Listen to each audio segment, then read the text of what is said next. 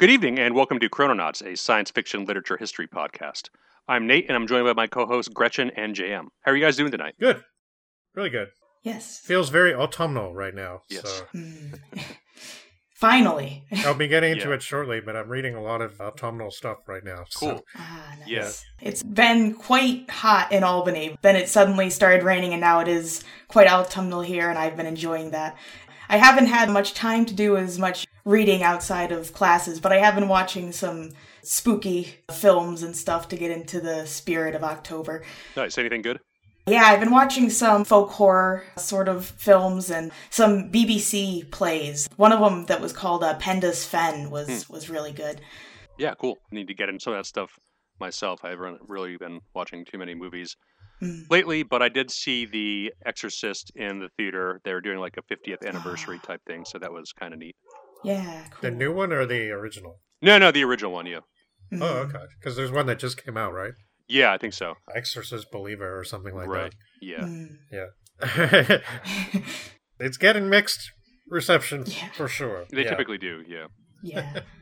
Yeah, Yeah. I have seen a couple of not the most positive reviews about that, but I haven't seen it myself, so I, I can't tell.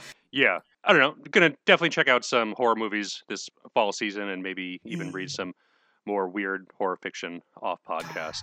Um, Yeah. But yeah, definitely enjoying the change of weather. It was pretty hot here the last time we recorded, and in between true, yeah. Recording just thinking that. sessions, I was on vacation in Italy for about ten days, where it was even hotter.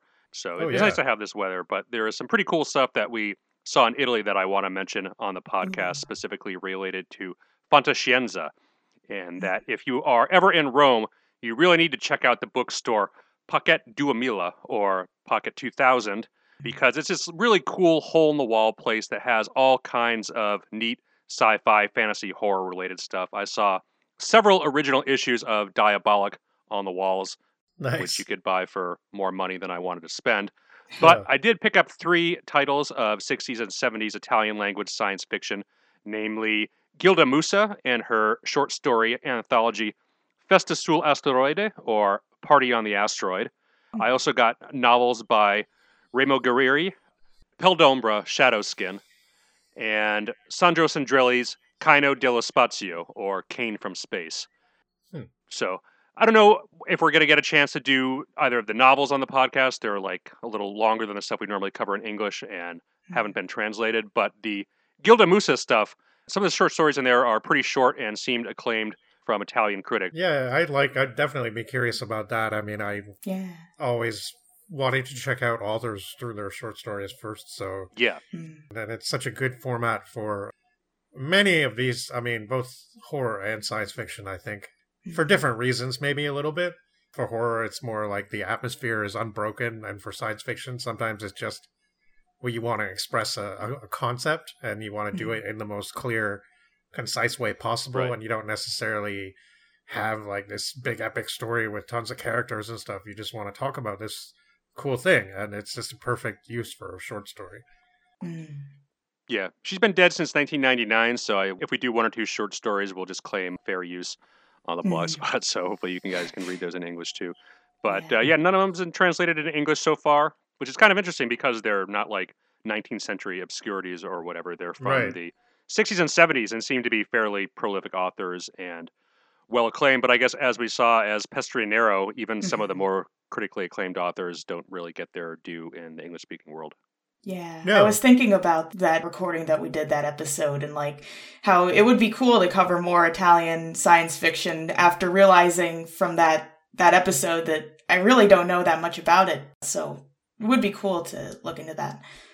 No, and we really only scratched the surface in our episode back there. And like I mentioned a few names, but mostly I didn't mention them because they didn't really mean anything to me, and there were actually a lot of them. Mhm. So Yeah.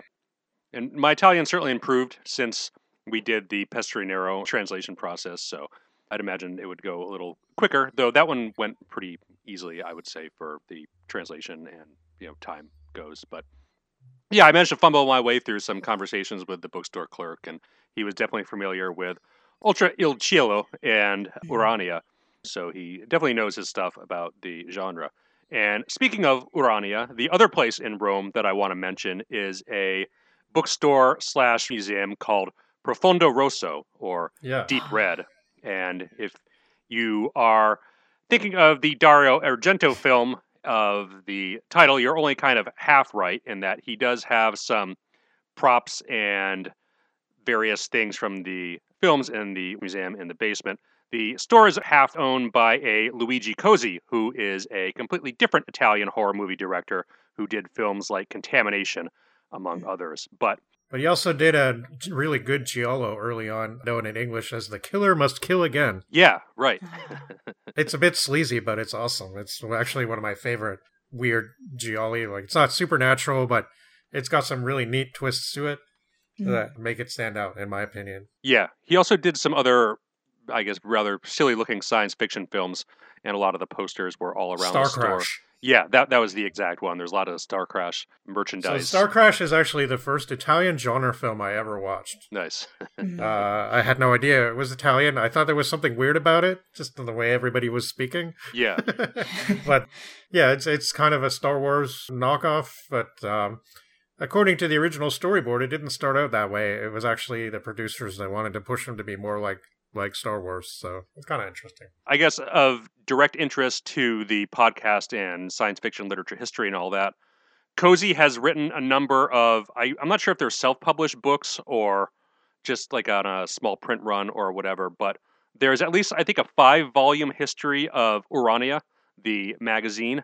Yeah, At least that's what it implied from the mm-hmm. title. I don't know if it's just focusing on the magazine or Italian science fiction in general, with Urania being like one of the major players. They're all in Italian language, but they're available from the bookstore's website, and they had tons and tons of copies of each when I was there. So it's not like they're running out anytime soon. Huh. But hmm, if hmm. you're, I guess, interested in getting into the weeds on this stuff, some of the illustrations and photos and magazine covers in particular were pretty cool. Just flipping through the books, seeing translated versions of Astounding, Amazing, and Galaxy in particular was pretty interesting. yeah, they really see. seem to like Galaxy magazine, according to what I was reading about Urania and stuff. Yeah, yeah. Mm. but I also saw a bunch of in both bookstores Italian translations of Weird Tales stuff. Cool. So yeah, a lot, lot of neat stuff there to find for Fantascienza in Rome. Yeah, I kind of wish I'd known more about this stuff when my dad and my stepmother were always going to Italy when I was a, little, a bit younger. But I could he always asked asked me, "Do you want me to bring anything back?" And I'd be like, "Well, there's this obscure metal album, and of course he couldn't find it." Like right, right. you know, so yeah. So yeah, that's what I've been up to. What have you guys been reading for non-podcast stuff, Gretchen? Now you said you weren't reading too too much, but Yeah, anything you guys want to highlight? Well, probably would, uh, as I have been reading uh, mostly theory that isn't too interesting to hear about, perhaps. I guess besides that, I have been reading recently Chocky by John Wyndham. I'm almost finished with it, and it's the fourth book I've read by Wyndham so far. I've read Midwich Cuckoos, uh, Chrysalids, and Day of the Triffids. This is the fourth time I've been experiencing him. And I, I think it's a pretty good novel so far. I believe it's his last before he died. And I would definitely be interested in looking at him at some point on the podcast. Yeah, I definitely have some of his titles on the list. I remember writing down specifically The Trouble with Lichen because it's supposed to be a fairly early example of a competent woman scientist in science fiction. Mm. And there's also The Kraken Wakes, I think I have written down. I basically wrote down a couple of the lesser known titles because I didn't really want to do Day of the Triffids again because Yeah. I don't know, everybody talks about that one. it's actually not my favorite, so. Yeah, I was about to say that's probably my, my least favorite of the ones I've read. I enjoy uh, Midwich Cuckoos and Chrysalids more, and so far Chocky as well. Yeah, Besides that, it's the third time I've started reading Zelazny's Night in the Lonesome October, which has become a sort of tradition to read it yes. every October. Nice, and yeah. uh, yeah, it's it's a really great book. I I just really love the way Zelazny focuses on all these different horror icons, and every time I reread it, I come across like references I didn't catch the first time. So it's a really a really neat read. Yeah, that's a hallmark of a great book is something that you can get a different thing out of each time you read it. Both authors I definitely would like to cover on the podcast at some point. Yeah, Zelazny for sure. I mean, probably not that book unless we want to do a October bonus episode at some point, but like some later Halloween special. Yeah, it's not out of the Yeah. question for sure. he's got a lot of, of good science fiction. Definitely been thinking about what Rose for Ecclesiastes and Lord of Light and a couple of other books mm-hmm. that he made that are just really awesome that we could do on the podcast. Yeah. Night in the Lonesome October is something both Gretchen and I discovered a couple of years ago, and it's it's this really unusual, very heartwarming love letter to the horror genre that I, I think we might have mentioned on the podcast last year. I can't remember. Yeah. Yeah, it's just a really it's actually kind of an interesting connection with this episode in that it's almost like fanwag, but in a cool way. You know, it's like Yeah. it's like if you're a fan, you will get this book, and you probably won't hate it because it's just like a lot of the time that kind of stuff is is too self-referential, and I, I kind of get mm-hmm. annoyed. It's like, oh, if you've seen this movie, you get what I'm talking about. And like, you know, it's just it's just really annoying to read. We're not going to be covering Ready Player One on the podcast, so rest, Yeah. rest easy, everybody. but Zelazny just does it so well, and he's so like obviously passionate about this stuff, but he also has his own style mm. and his own like way of really wittily delivering dialogue, and like Yeah. the point of view characters are really interesting because it's like a dog who's a familiar of Jack the Ripper. And you know, he's like basically gets to walk around with Jack while he does all this stuff, but he's also like a mathematician kind of, and he has to calculate where the gateway is going to open to let mm. extra dimensional elder beings in. And this whole idea of the two opposing forces, the ones who want to open the gate at the end of October and the ones who want to keep the gate closed because the like the way the world is now and they don't necessarily want to allow the Lovecraftian elder beings into the universe. And yes. part of the mystery is having to guess who's on what side because mm-hmm. that's what Snuff, the dog protagonist, has to kind of guess. Mm-hmm. And Yeah, and I really like throughout the the novel, it, it sort of kind of drops you right into it, so you get the plot throughout and the world built throughout, which is pretty Mhm. cool.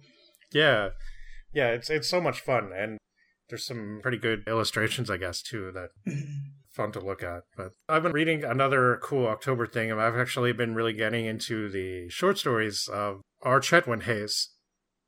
And he's a British writer who I guess had his moment of popularity in mostly the 70s.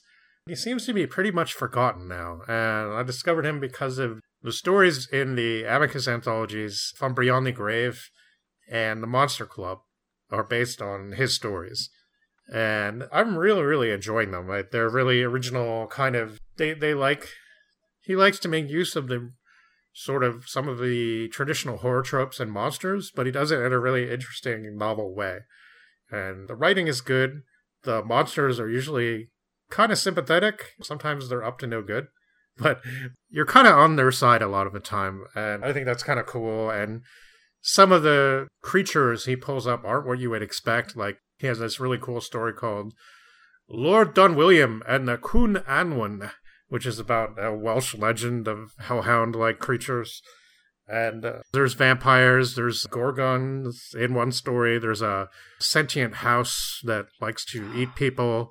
There's all kinds of really cool stuff, and it's great. I'm, I'm loving this collected stories of R. Chetwynd Hayes. Basically, finally arranged in chronological order from like the mid 60s to the mid or late 80s. And yeah, it's just great October reading. Nice. Really, really, really good stories. Yeah, I've been reading a couple of very, I guess, non-October things uh, since last time. I actually have done some non-audiobook reading for the first time in a while. A podcast. I finish up the first anthology of Conan stories, the coming Oh. of Conan the Cimmerian, which Yes. is just a lot of fun and just like totally awesome stuff. Really well put together anthologies with tons of neat bonus material in the forms of unfinished summaries and drafts and initial versions, as well as like maps and appendices of various places and Howard's notes on the world and stuff like that. So Yeah. definitely really well put together edition there. I love a lot of those stories. Yeah, they're a lot of fun. Tower of the Elephant and Rogues in the House probably Yeah. being my two favorite ones. Yeah. Tower of the Elephant is even kind of a science fiction story. There's definitely elements in a couple for sure. Yeah. Maybe that's something that we can bring on a bonus episode at some point because Uh, Howard was definitely very much a weird tale celebrity, as I think we'll see in maybe this episode. I think very much adorned by the same people who are reading Lovecraft and Clark Ashton Smith, and you know, just only a hop, skip, and a jump away from. I science think the big difference with Howard though is that he's very much a pulp adventure writer. Oh, yeah. even even when he's writing a horror story, it kind of follows the adventure pattern. Uh, more does, so yeah. than Yeah. more so than Lovecraft or Smith. It's really you know about people having to overcome monsters and sorcery and stuff, often with the strength of their their muscles. uh, well, but not always. You know, sometimes Howard does surprise you a little bit at times with some very melancholic, moving pieces of writing. But Yeah. He's a good writer, and he, he yeah, I mean, there's also some unfortunate stuff like that. Anthology includes the undeniably worst Conan story, The Veil of Lost Women. yeah, But I don't know. Poor guy, you know, he's like 30 years old when he blew his head off and never traveled Right. anywhere. Yeah. You know, it's this really, really poor Texas town. I don't know. I, I, I kind of. I, I feel sorry for him almost. I feel like he would have outgrown some of that stuff probably if he'd actually hmm. had a chance to live a little longer and see see a bit of the places that he liked to write about so much. yeah, Because he wrote a lot of historical fiction too, but yeah. E- even know, the imperfections in some of those stories aren't nearly as bad as some of the other stuff we've even looked at on the podcast. Mm. So the other thing that I read non-audiobook is kind of related to stuff that we've done on the podcast in that it is the play Cyrano de Bergerac by Edmond Oh, yeah. Rostand. And the play's probably more well known than Bergerac's works. Than Bergerac himself, yeah. Right, yeah. Yeah. But It's hmm. a really fun play, fast moving, and there's tons of witty dialogue from Bergerac, the character. And there's even some pretty subtle references to his Moon Voyage stories, so I thought that was kind of neat. And there's quite a bit of dueling. Oh, yeah, yeah. yeah. In, in the first act in particular, it kind of it's in this like chaotic theater scene where all kinds Yeah. of stuff is going on, and, and he's just like a loudmouth insulting everybody with these really witty and cutting remarks. Um, pretty entertaining. Definitely wouldn't mind seeing a performance of it someday. Hmm. Audiobook stuff I've been doing again rereads like I normally do with audiobooks. I did D.H. Lawrence's The Rainbow. Um, Mhm. I've read most of D.H. Lawrence's major works. I've read The Rainbow, Women in Love, Lady Chatterley's Lover, and uh, Sons and Sons and Lovers. Sons and Lovers? Sons and Lovers, yeah. Yeah. I think Rainbow is my favorite out of all those, but I don't know. On this reread, I didn't like it as much nearly as I did when I first read it. it it's really disjointed in that it does feel like four or five different short stories kind of pasted together, but there are some really nice prose sections in it. The I guess main issue with D.H. Lawrence is that he has a lot of sexual hangups and he really Yeah. is eager to tell you all about them, which I don't know makes some parts of it. Which got him novel- into some trouble and, you know, kind of makes him stand out from some of his fellows, I uh, guess. but- definitely, yeah. I mean, he's a- definitely one of the first authors to write In about it in English. that fashion. Yeah, in, in English, that's right. Yeah, No, you know, I mean, across the channel, those those evil, subversive French people were doing it like a hundred years Yeah. before, but, you know, the, the decadence. right. Yeah, yeah. But I don't know. I, generally, overall, I, I like it. I didn't really care for Women in Love. It's probably my least favorite out of the ones that I've Hmm. read, but that one seems to be more acclaimed than the Rainbow for whatever reason. I don't, I don't know. I'm not really in any rush to revisit that one. But after that, I did Thomas Hardy's Tess of the D'Urbervilles, which I don't know, again I really Oh, liked when I first read it, but I just wasn't into it at all. This Really? time when I reread it. It's I don't know. Thomas Hardy writes all these like doomed love triangle tragedy stories, and I guess knowing the plot and how it's going to go, it just really felt like a miserable slog kind of getting through it. Like I don't know, his prose is fine, I guess, but some of the tragic moments just felt like so over the top ridiculous that they were kind of unintentionally funny in What places. they would call misery porn yeah, nowadays. right, exactly. Yeah. yeah. Yeah. I know that Jude the Obscure is often called that. Are, are the rest of his works very similar in that? Yeah, sense? Jude is definitely, and I've read Yeah. five of his works. So I've read those two, Jude the Obscure, Tess, as Mhm. well as Mayor of Casterbridge, Return of the Native, and Far from the Madding Crowd. And I don't know, they they all have their moments of that. I I'm probably Yeah. not gonna revisit or do any more Hardy. I just wasn't really into it, and since Tess was the one that I thought was the best out of those to begin with, I think I might be done with him. But I really liked Tess when I read it too. But I don't know. Yeah, I actually did think about recently how I would feel now. Uh, there's this person on YouTube. Her name is Jennifer Brooks, and she's one of the few people that actually, I guess you call it the booktube community, but she's one of the few people that mostly discusses classics. Yeah. And like not only 19th century stuff, but older stuff as well. She's really into Renaissance period stuff. Mm-hmm. And she was talking about some of her least favorite Victorian novels recently, and she mentioned I think it was Jude the Obscure, and she talked about a bunch of other Thomas Hardy as well. And Tess came up, and I remember thinking how much I liked that one yeah. originally, and, and then I kind of thought, but now, now that I'm not 19 anymore, I wonder if I would really like it as much. Just yeah. like, you know, I just I don't know. I just kind of thought about maybe I would like to revisit it someday, but but I do remember it being like just crushingly downbeat. You know, yeah, like... it, it is. It, it definitely is. Uh, there's a couple moments of levity at some parts. There's one scene in particular that reminds me of a scene from Napoleon Dynamite where the cow wanders into the onion patch. But yeah, aside from that, it's just kind of I don't know. Uh, it, it, was tough going. I thought mm. Hardy is probably at the bottom of the pile for my Victorians, but mm. I don't know he, he's not bad. It's just I, I like pretty much everybody else better from that whole scene.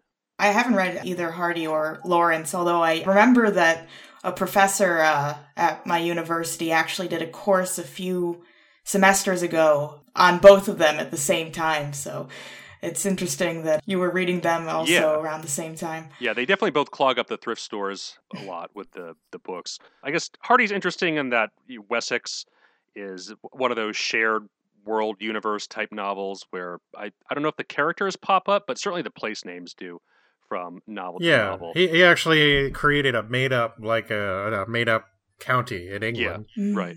Wessex, and yeah. that's like where most of the stories take place. And it's yeah. like it's kind of thing that if you're not actually familiar with English counties, you might be like, "Oh, that's a real place, right?" But yeah, uh... right. yeah, I, mean, yeah, I think Lawrence overall is definitely a better pro stylist than Hardy is, but they definitely have some interesting things about them. I don't know. I, I I liked them more when I initially read them. So to come full circle, he actually has a story featured in the sequel anthology to The Dark Descent, The Foundations of Fear. Okay. Which includes some really good stories, including some that I want to do on the podcast. One by Frederick Pohl, who's going to come up during this episode. Yeah. A story in there is, uh, I think it's called Barbara in the House of Grebe or something like that. Hmm. And it looks really interesting. Kind of think, yeah, maybe taking that in would be easier than some of his longer work again, right? Like this, maybe the shorter form is better. Yeah, I, I think it might be for him because I mean he doesn't write the thousand page doorstops that Dickens did, but even after like 250 pages, you're like, all right, enough. I get it already. You know? enough. yeah. It's just really fascinating to me that in some of these like really cool massive anthologies, you can find writers like Thomas Hardy standing next to Frederick Pohl and Harlan Ellison sure. and stuff yeah. like that. That's yeah. pretty cool. Yeah. uh, Same with the original Dark Descent. Uh, Henry James yeah. next to Henry Stephen James, King yes. and, and, and all that. but yeah, so after the Hardy, I did Catch 22, which I just finished up right before this recording, which is still a lot oh, of fun. There are some unfortunate sexist passages in the mm. book that don't really age that well, but um, overall, it's, still one that I definitely really want to read. Yeah, yeah, that, yeah. that's one uh, I actually I read that back in middle school uh-huh. uh, on my own, ah, just because. Nice.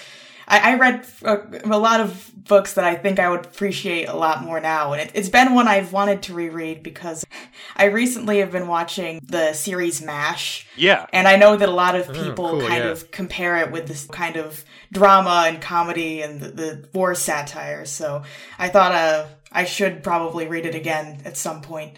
Yeah, it's definitely a good entry in that post-war satire of this absurdity of war. I mean, there's there's so many entries you could point to.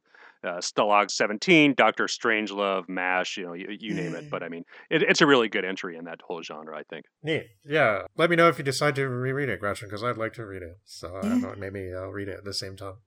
Mm-hmm. But Gretchen, if you if you want to throw in something else, I actually I don't know about making this section go on too long, but there were a couple of other things I wanted to mention that I've been reading. So if you wanted to add something I'll, I'll finish up. Well, I um besides that, I uh, ended up rereading two different books for one of my classes that I read for the same professor a few semesters ago. He just really likes those books, I, I suppose, which were Daniel Defoe's Journal of the Plague Year and Oryx mm. and Crake by Margaret Atwood. I definitely did enjoy both of them a little more than the first time, especially the Defoe, and I, I think maybe reading it alongside some of the theory that we've been reading, I kind of was a little more in tune with some of the ideas of the course. So I did enjoy those. And we also read Oroonoko by Aphra Behn, which I also enjoyed. All three of those works were interesting. Three, the two, uh, it was interesting to revisit. So that, that's been uh, kind of the fictional reading I've done besides, you know, all of the Foucault and people talking about Foucault mostly. Yeah. Yeah, I have Oroonoko slated sometime soon because it's like a really short book, and I figured it would take a, not that long to get through. But yeah, yeah haven't read the Defoe. We were debating doing that. I think maybe in the early days of the podcast, just because it mm. not like an early apocalypse type story. Um, yeah. But haven't read that particular one. I, I have read Robinson Crusoe and Moll mm. Flanders, which you know they're they're pretty cool. Yeah, yeah. I've read Robinson Crusoe and Journal of the Plague Year. I haven't read Moll Flanders though. It's one of those ones that has like a paragraph long title that just tells you the entire plot of the book. yeah, it's kind of like the Simsonia chapter titles. Right, right. yeah. Well, I mean, I don't know. I remember talking about it a little bit in a Journal of the Plague Years in my science fiction class, but I don't think we ever mm. read it. And I read Robinson Crusoe on my own years before, and I, I would visit it again someday, maybe, because I was pretty young. And also Moll Flanders, which you know, it's it's one of those things. Like I'm always I'm always there for the beginnings. I'm always in. Mm. I'm always ready for what anybody has to say to me. But I think as the book went on, I started to get a little bit tired of it. By the end, it's one of these like I have to repent of all my yeah my mm. dark ways and like being a prostitute is is ungodly and all that. And like I don't know. I, I guess maybe I missed the point. I probably did, but I didn't really. I didn't like it that much. but it was an interesting read. I mean, it's supposed to, it's considered one of the very first true English novels, I guess. So, mm-hmm. yeah. But I didn't read anything quite so literary. Actually, since we did the last podcast, as well as my usual diet of short stories, I've actually read three novels, all quite short. But the one, I guess, that I'll get out of the way first is my first exposure to the really trashy 70s and 80s writer Guy N. Smith uh, British writer, most famous for a series of books about killer crabs. Hmm. Night of the Crabs and all its sequels. Nice. This book, though, is called Fiend, and it's just kind of randomly one that I picked. It's published, I believe, in 1988. It's kind of interesting because it takes place entirely in Moscow in the then still existent Soviet Union, but it's supposed to be somewhere in the near future. The leader of the Soviet dies, and the political leaders decide they can't afford him for him to die yet because there's supposed to be this big conference, international conference coming up in Geneva, and he needs to be there. He's supposed to be like kind of disarming the rest of the world and making them like Russia, kind of thing. So they decide to press gang this very unwilling occultist character into resurrecting him and bringing him back to life. And of course, things don't go well. And the person that comes back to life in the body of the former leader is not actually him, but some terrible tyrannical figure from Russian history who I won't mention because it's only revealed by the end of the book. I guess it'd be a spoiler. It was pretty fun. It was really sleazy and over the top.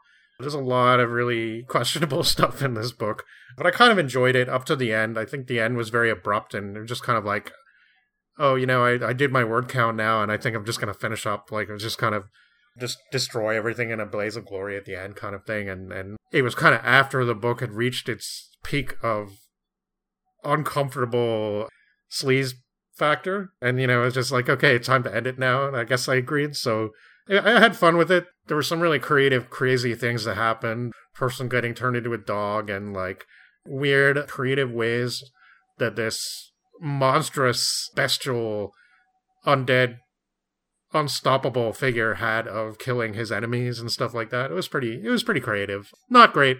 Three out of five kind of material, I guess, but I, I, I enjoyed it.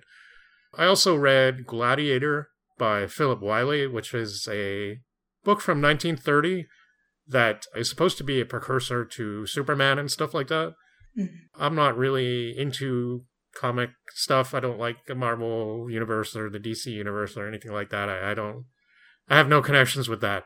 So just taking this book on its own terms, though, I really enjoyed it a lot. It was way more existential than I guess I expected it to be. I mean, like, I guess that's kind of a matter of course now. You know, now you're supposed to be like, oh, your heroes are not that heroic, and like, you know, you get like the Dark Knight and all that stuff, kind of like trying to psychoanalyze Batman and all that, and like, it, it's kind of par for the course now. But this guy is basically his father is a mad scientist, and he decides to inject his wife with these special hormones that essentially give their son unmatchable strength and he can do anything. Mentally, he's a normal young man, but physically, there's basically nothing he can't accomplish. And you would think that would be like, oh, okay, well, that's your book then, I guess, right? But the whole book is basically him stuck in this really difficult position because he's kind of been brought up with these values that he's supposed to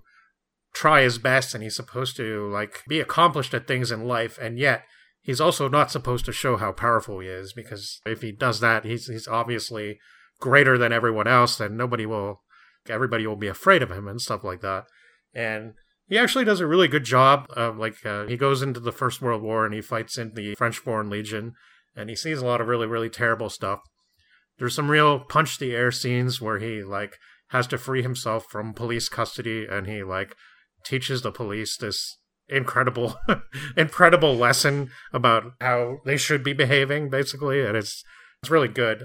And the end is kind of tragic and you can kind of see that it's going that way um, so i wasn't really surprised but it's yeah and it, i thought it was really effective. It was really good and definitely something that i would say even though it's not very science fiction definitely enough that you know it's something that maybe in the future one day we consider doing on the podcast because it's it, it's pretty effective story. And yeah nothing at all to do with the other gladiator the ridley scott one but yeah it's gladiator from 1930 Hmm. and finally the last one i read and this was really neat. I read this 1950s french novel by alain robbe-grillet called erasers. And it was just kind of this existential weird take on the detective story. Basically a deconstruction of the detective story. Normally I would expect a book like this to be very funny and satirical, and while it did have its moments like that, it was actually quite dark. And yeah, it was like this police inspector who's trying to solve a murder that hasn't actually been committed, but the police don't know that the murder hasn't actually happened because they can't find the body. So, so there's a lot of like commentary on bureaucracy and on uh, on the stupidity of procedure and stuff like that. And there's one really funny character who's always like making wry comments about everything, and the police inspector, who's kind of a lead character, is really bumbling through everything.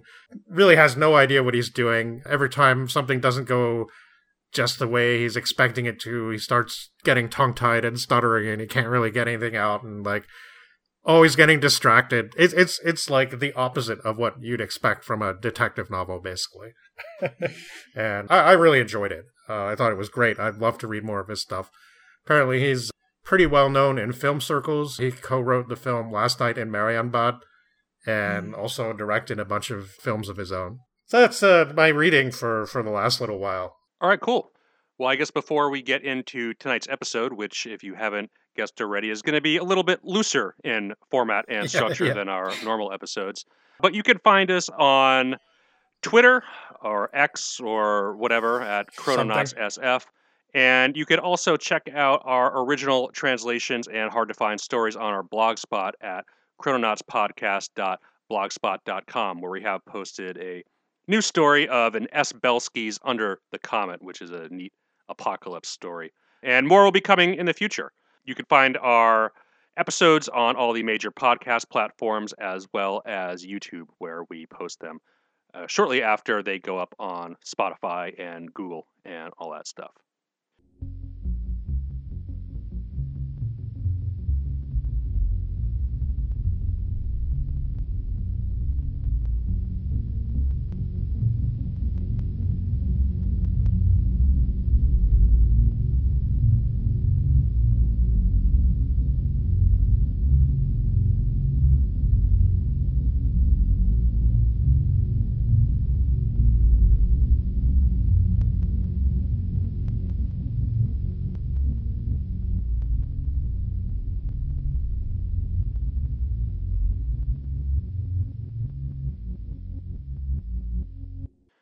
So, for tonight's episode, we are going to be taking a look at early science fiction fandom, early science fiction fanzines, and the fiction that was published in these fanzines.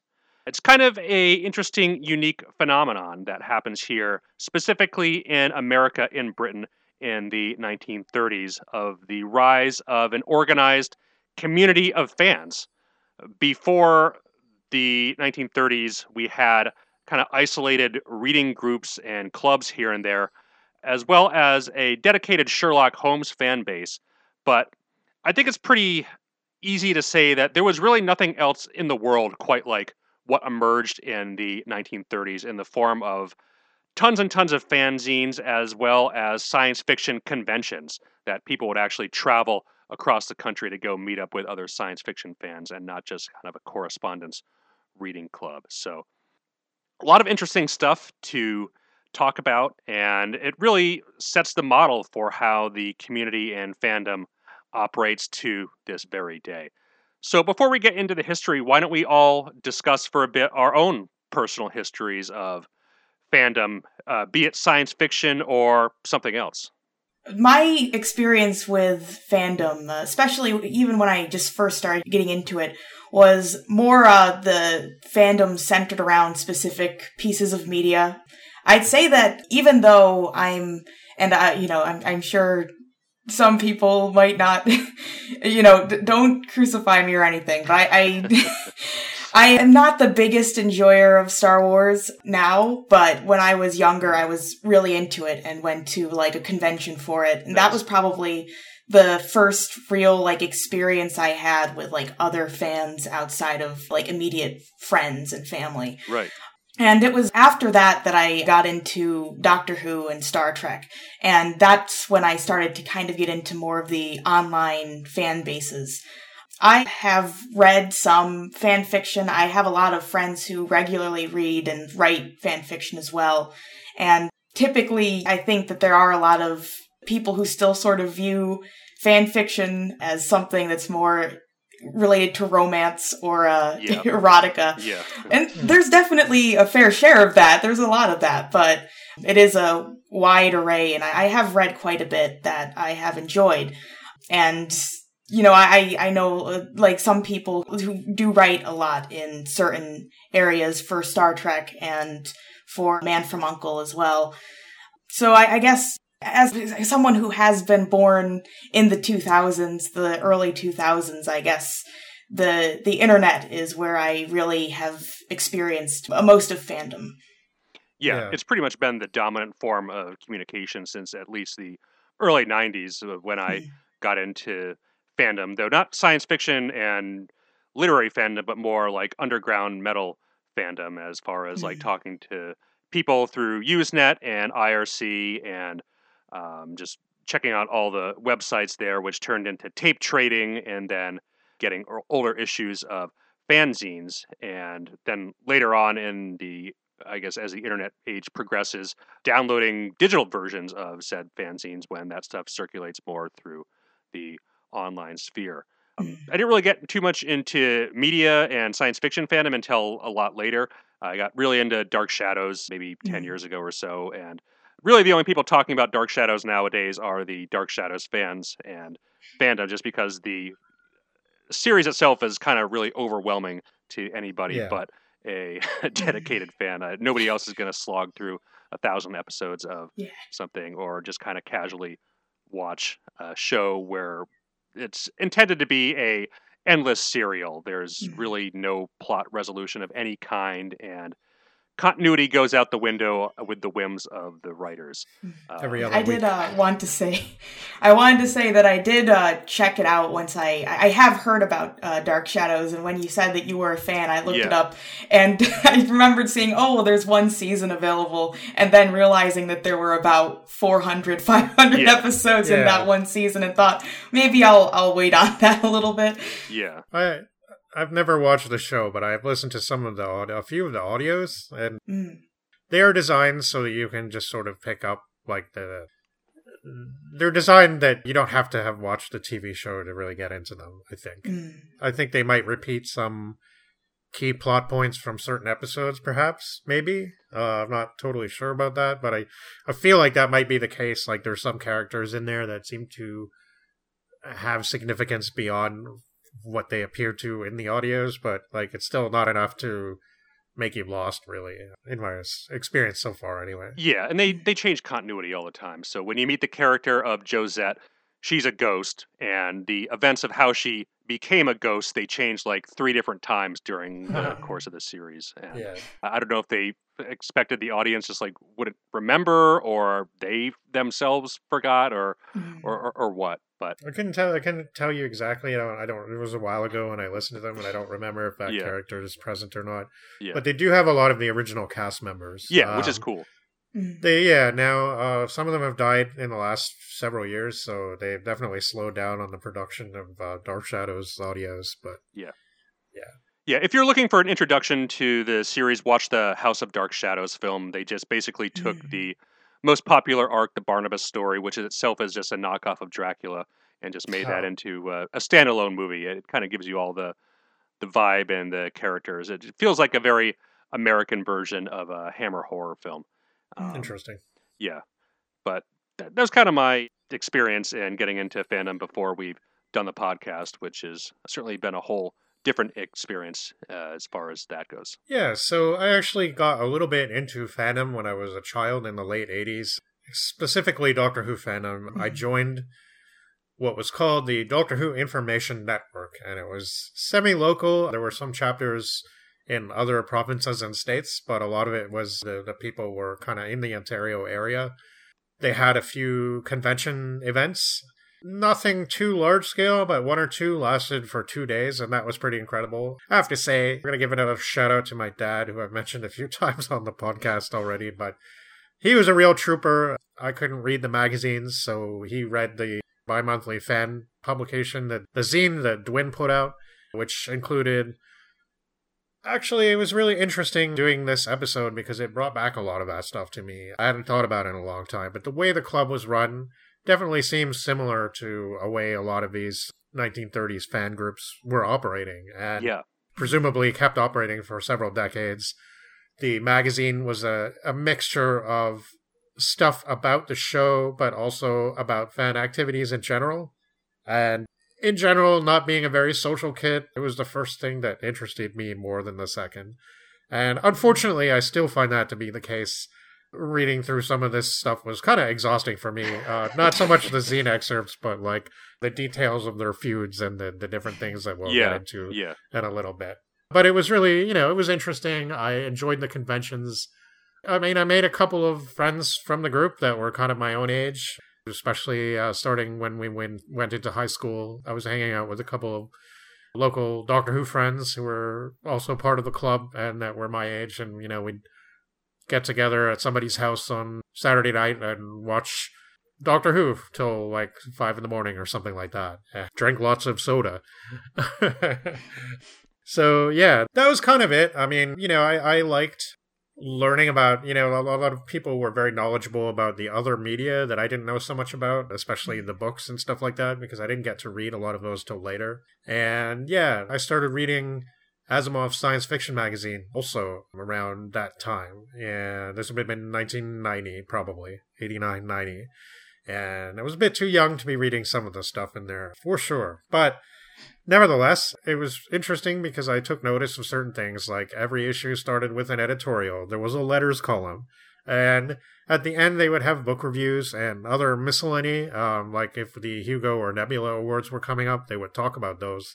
And uh, that was the first time I really became aware that there was actually a science fiction literature community out there.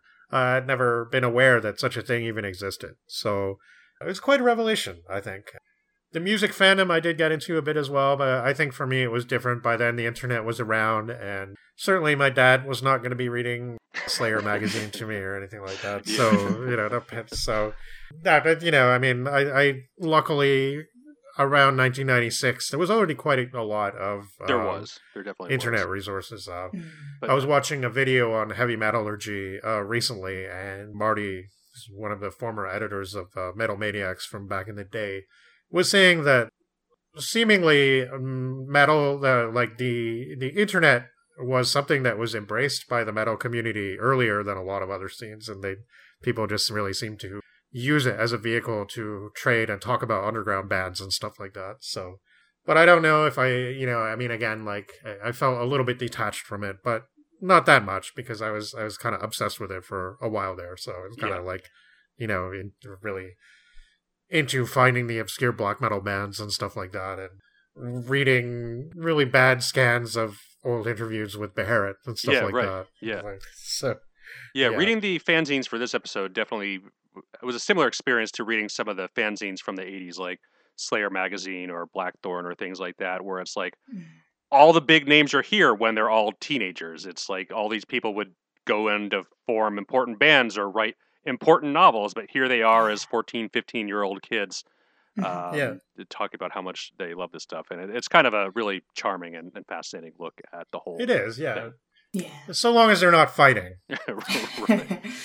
Which I guess happens a surprising amount and oh, over yeah. very silly reasons.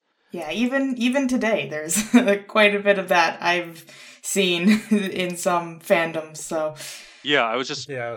looking at a Twitter argument today about YA oh, fiction and how it's a marketing genre, not a real literary genre, and people were all pissed off and, and all that stuff. So, oh, is that going on now? Yeah. X or Twitter or or whatever. People always are saying oh, something yeah. on that. Yeah, website. yeah, arguing about stupid yeah. stuff. Yeah, yeah. I, I, don't really use Twitter. It, kind of scares me a bit.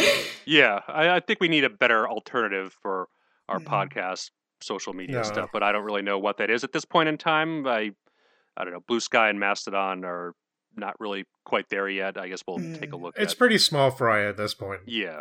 And I'm not like you know. Oh, I mean I'm not necessarily an early adopter for a lot of things. You know, it's just like there doesn't seem a lot of point, but uh, yeah, no, whatever. yeah, I have spent most of my time on on Tumblr, which is where I'm able to sort of just curate the stuff that I see, so I don't have to worry about any arguments going on. Yeah, definitely. I mean, maybe we should start a Tumblr yeah. page for the podcast and do that instead of the Twitter. Mm. Who knows? I, I, maybe the people there are a little bit more engaging. Certainly, uh, a lot of media fandom on Tumblr that's for sure.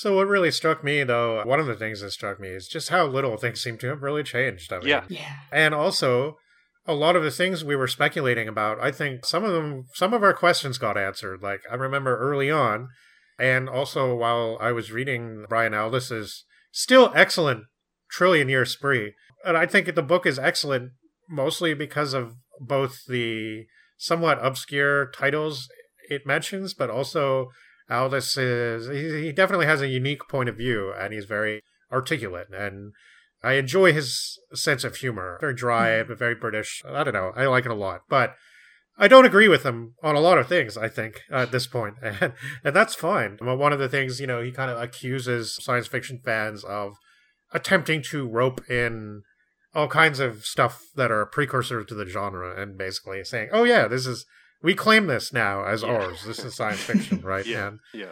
Well, it seems that back in the early 30s, some of these quite young people were well read enough to be doing that themselves. Absolutely. Yep. Mm-hmm. Yeah. So why don't we get into that? So we're going to be talking a little bit about the fandom and fan community from 1930 to 1939, specifically using 1939 as a cutoff date, as our next episode will be focusing very specifically on one point of time in 1939, namely July, when we're going to be taking a look at an issue of Astounding Stories. But it also coincidentally happens to be the same month that the first Worldcon was held. So we're going to kind of end it on one of the major events in fandom history. I guess the questions of what is fandom or what is fan fiction seem almost as complex and nebulous as the question of what is science fiction, and that as long as there has been storytelling, there have always been instances of people basing their works off of the creations of others, which gets at the heart of Western literature itself if we start digging into the implications of the Homeric question, in that mm-hmm. many scholars feel that the two works were written by two different people, perhaps 50 years apart. Butler thinks the author of the Odyssey was a woman. You know, who knows? Throughout the Middle Ages and the Renaissance, we see biblically inspired works like Dante and Milton, and even getting into the 19th century genre writing with works we've covered on the podcast, we see established authors like Jules Verne finishing up Edgar Allan Poe's The Narrative of Arthur Gordon Pym, or Garrett Serviss's writing his sequel to War of the Worlds, that is Edison's Conquest of Mars. Anne Jamison, in her book Fic Why Fan Fiction is Taking Over the World, notes several of these fun 19th century anecdotes, like George Eliot and William Thackeray both writing Walter Scott fan fiction. In Eliot's case, it was when she was a little girl, she had to return a borrowed book and wrote her own ending before she read the real one. In Thackeray's case, it was because he was dissatisfied with the ending of Ivanhoe, so he wrote his own sequel, Rebecca and Rowena, which is apparently supposed to be pretty satirical and funny, like yeah. a lot of his other works are. Something I found out a while ago. There was a writer that I was kind of looking at because his name keeps coming up, especially in apocalyptic fiction, but in other stuff too. Sidney Fowler Wright, who is a British writer from the, I guess, early early 20th century uh, up to the 50s probably and he actually wrote a lot of science fiction but he also wrote uh, he finished walter scott's book oh shoot i forgot the name uh, it's something that he's submitted at the end of his life, and the publisher said it was unpublishable, so they tried to kind of hide it. And he basically was one of the people who was lucky enough to read the manuscript, and I guess he did a version of it that's finished. And he's actually written a, a, pretty comprehensive bio on Walter Scott as well. So funny how his name keeps coming up. It came up a lot in the uh, Twain episode yeah. too. No, certainly mm-hmm. influential in a lot of ways. But regarding the fan fiction and the, I guess, transition from isolated incidents and cases like this into more of a movement is that Jamison notes that this stuff really takes off with Sherlock Holmes, especially after Doyle kills the character of Holmes off. As people want to read more Sherlock Holmes stories, and if Sherlock Holmes is dead, well, people can't really do that. Established magazines like Punch published a number of stories under the title The Adventures of Picklock Holes, presumably a humorous take on the character. I haven't, I haven't read any of those, but it, it yeah. does sound ridiculous. And we can also read about the adventures of his friend Sir Goodlock Homer. Yeah. but when all these kinds of stories were published, if they were published, they were published in professionally produced books or magazines. From what I can tell, there wasn't really much that resembled fanzines prior to the 1930s that is magazines independently produced by fans and for fans. Jamison does note one adorable newspaper that the Brontes circulated amongst their family, but something where only one or two copies is produced, I think, is a different scale than an independent publication that is circulating to a few dozen or hundred people. I tried to follow up on some pre 1930s leads. There's certainly publications before 1930 that sound like they could be fanzines from their titles, the biggest one is Lovecraft and publishing in the Homebrew Journal. But from what I can tell, that one and a couple of the other ones I looked at were all professionally published magazines. So, what happens in the 1930s that sees the appearance of these dozens of fanzines? I do want to trace briefly a few factors leading up to that point. So, the first obvious one is the increasing proliferance of pulp magazines themselves, from the stuff like the Munsey pulps that would publish genre fiction broadly construed to the launch of Amazing in 1926 that was specifically focused on scientific fiction. The increasing publication of these kinds of stories in various magazines led to the establishment of reading clubs and collectors. So I want to read this one piece from the Terrestrial Fantascience Guild Bulletin, which was published in May 1935, edited by an E. E. Evert, and Evert is the writer of this piece. So he says, Come this September 6th, 26 years ago, which is 1909 for the modern podcast listener, a young fellow had an idea.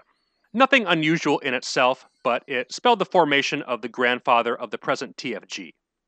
The name of this young fellow was Arnold Evert, the father of our present editor. Mr. Evert, with three of his friends, had long hogged a few impossible stories that appeared in the old Argosy and All Story of those days. It had been hard, for money was scarce. So, with these three friends, he set out to organize the Impossible Story Guild. Main purpose to pool all money for buying magazines and books. Things progressed, the library grew. New members appeared. Until in 1914, the membership read 31, and these came from all over the world. England contributed one, NEP North. Italy one, even Nepolis, who moved to the U.S. after the war, and Canada one B. Murdoch, deceased. All these youngsters ranged around 20 years of age when the U.S. entered the war. Many went. And through all this trying time, correspondence was kept up. Friends were made overseas. North became a captain, and three members were killed. The war ended, the remainder returned to take up the old treads which had almost been broken. In 1920, the membership numbered 40. A regular and very large correspondence was kept up concerning the magazines as well as general scientific subjects. Most of the members were then mature adults, but some of the younger fellows began to creep in. It was in 1926, with the appearance that the ISG made a definite reorganization. A convention was held, and it was moved and passed that now, as there was something definite to work on, that the club should be reorganized. The original members were all gone, leaving the club still at 40. But these 40 had families and jobs and live work to do, so it was then that the club came into present hands. Mr. Shepard, Mr. Evert, Mr. Woe, Mr. Sabin, Mr. Nepolis, as well as Mr. Wollheim. In 1928 came the change of the name to International Science Fiction Guild. For a while, we were satisfied with our organization as it stood, but about a year ago, we decided to do it right. In this little over a year, the Guild has grown as nothing else ever has. Our membership reaches around the world, and not in name only. Correspondence is regular, and the membership list increased with the same regularly. The bulletin was started and grew with the Guild. Reorganization was again made to fit our needs. Issues were brought to a point, and all in all, the TFG has done lots. But this is only the beginning. We are only finding ourselves. As for the future, who knows? It is very bright. So, presumably, readership clubs like this sprung up in various places, and while the Impossible Story Guild early on was largely US focused, it did have some international members. This zine in particular was published in Alabama, but as mentioned, a Mr. Wollheim, much more on him in a bit, was a leading figure by the 1920s who was based out of New York.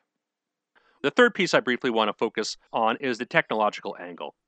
These zines were primarily mimeographed and hectographed, and while the technology for both dates back to the 1800s, by the 1930s they became widely used in various circumstances for production of small run newsletters. Hectographing is the process of creating an inked jelly like master, basically a pan of gelatin that you press a piece of paper onto, whereas mimeographing is an actual machine that pushes ink through a stencil. Both of these techniques would fall out of favor by the 1960s when photocopying comes into the picture, but in the 1930s, they were the dominant method of production.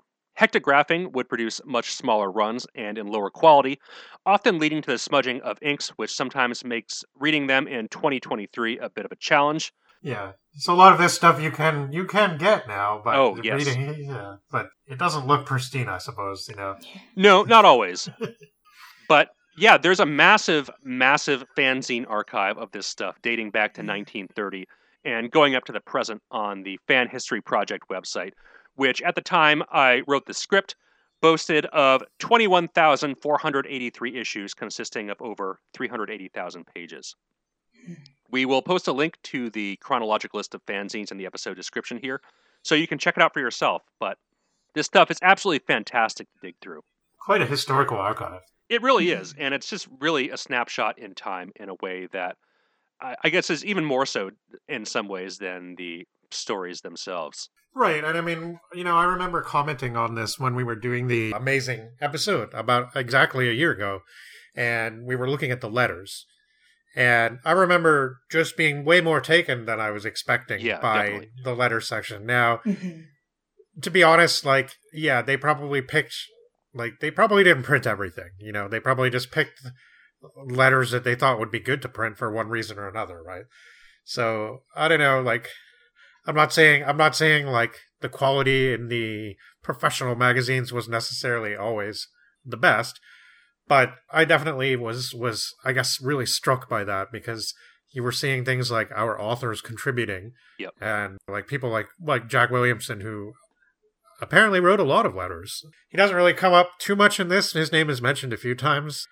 It seemed his involvement in fandom in the early days was kind of sporadic, but he does talk about a lot of this stuff in his biography a little bit as well. So Yeah, and it's incredible the amount of documentation there is for this stuff. In Yeah. addition to the fanzine archive, there's also a fancyclopedia website which documents all this early fan activity.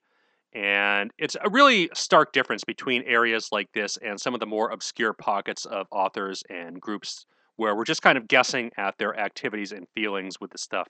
But yeah, the things that we're talking about tonight, th- there's a huge, huge amount of primary materials online. In fact, probably too much to reasonably list and discuss here in a single podcast episode. So, we really recommend that you browse both these websites because it really is a fascinating time sink. So, fan club newsletters like The Comet and The Planet start to appear in early 1930. But in Hints on Collecting Science Fiction by Robert Madle, an article in the Science Fiction Fan number 4 from October of 1936, he attributes the Time Traveler as the first real fan magazine, which Jack Speer, in his 1939 History of Fandom, up to now agrees with. The Speer is considered by some to be the first history of science fiction fandom. Following a few years later would be the initial installments of Sam Moskowitz's ridiculously in depth history of this era called The Immortal Storm A History of Science Fiction Fandom. Moskowitz also agrees that The Time Traveler is the first real fanzine, so I guess we can consider that a universal consensus. Despite the fact that just now I said that the fanzine archive has 21,483 issues on it, only one issue of The Time Traveler is posted, so despite the fact that the website itself is an enormous archive, it's still just a piece of the puzzle, and many of those pieces appear to be still rare and undigitized.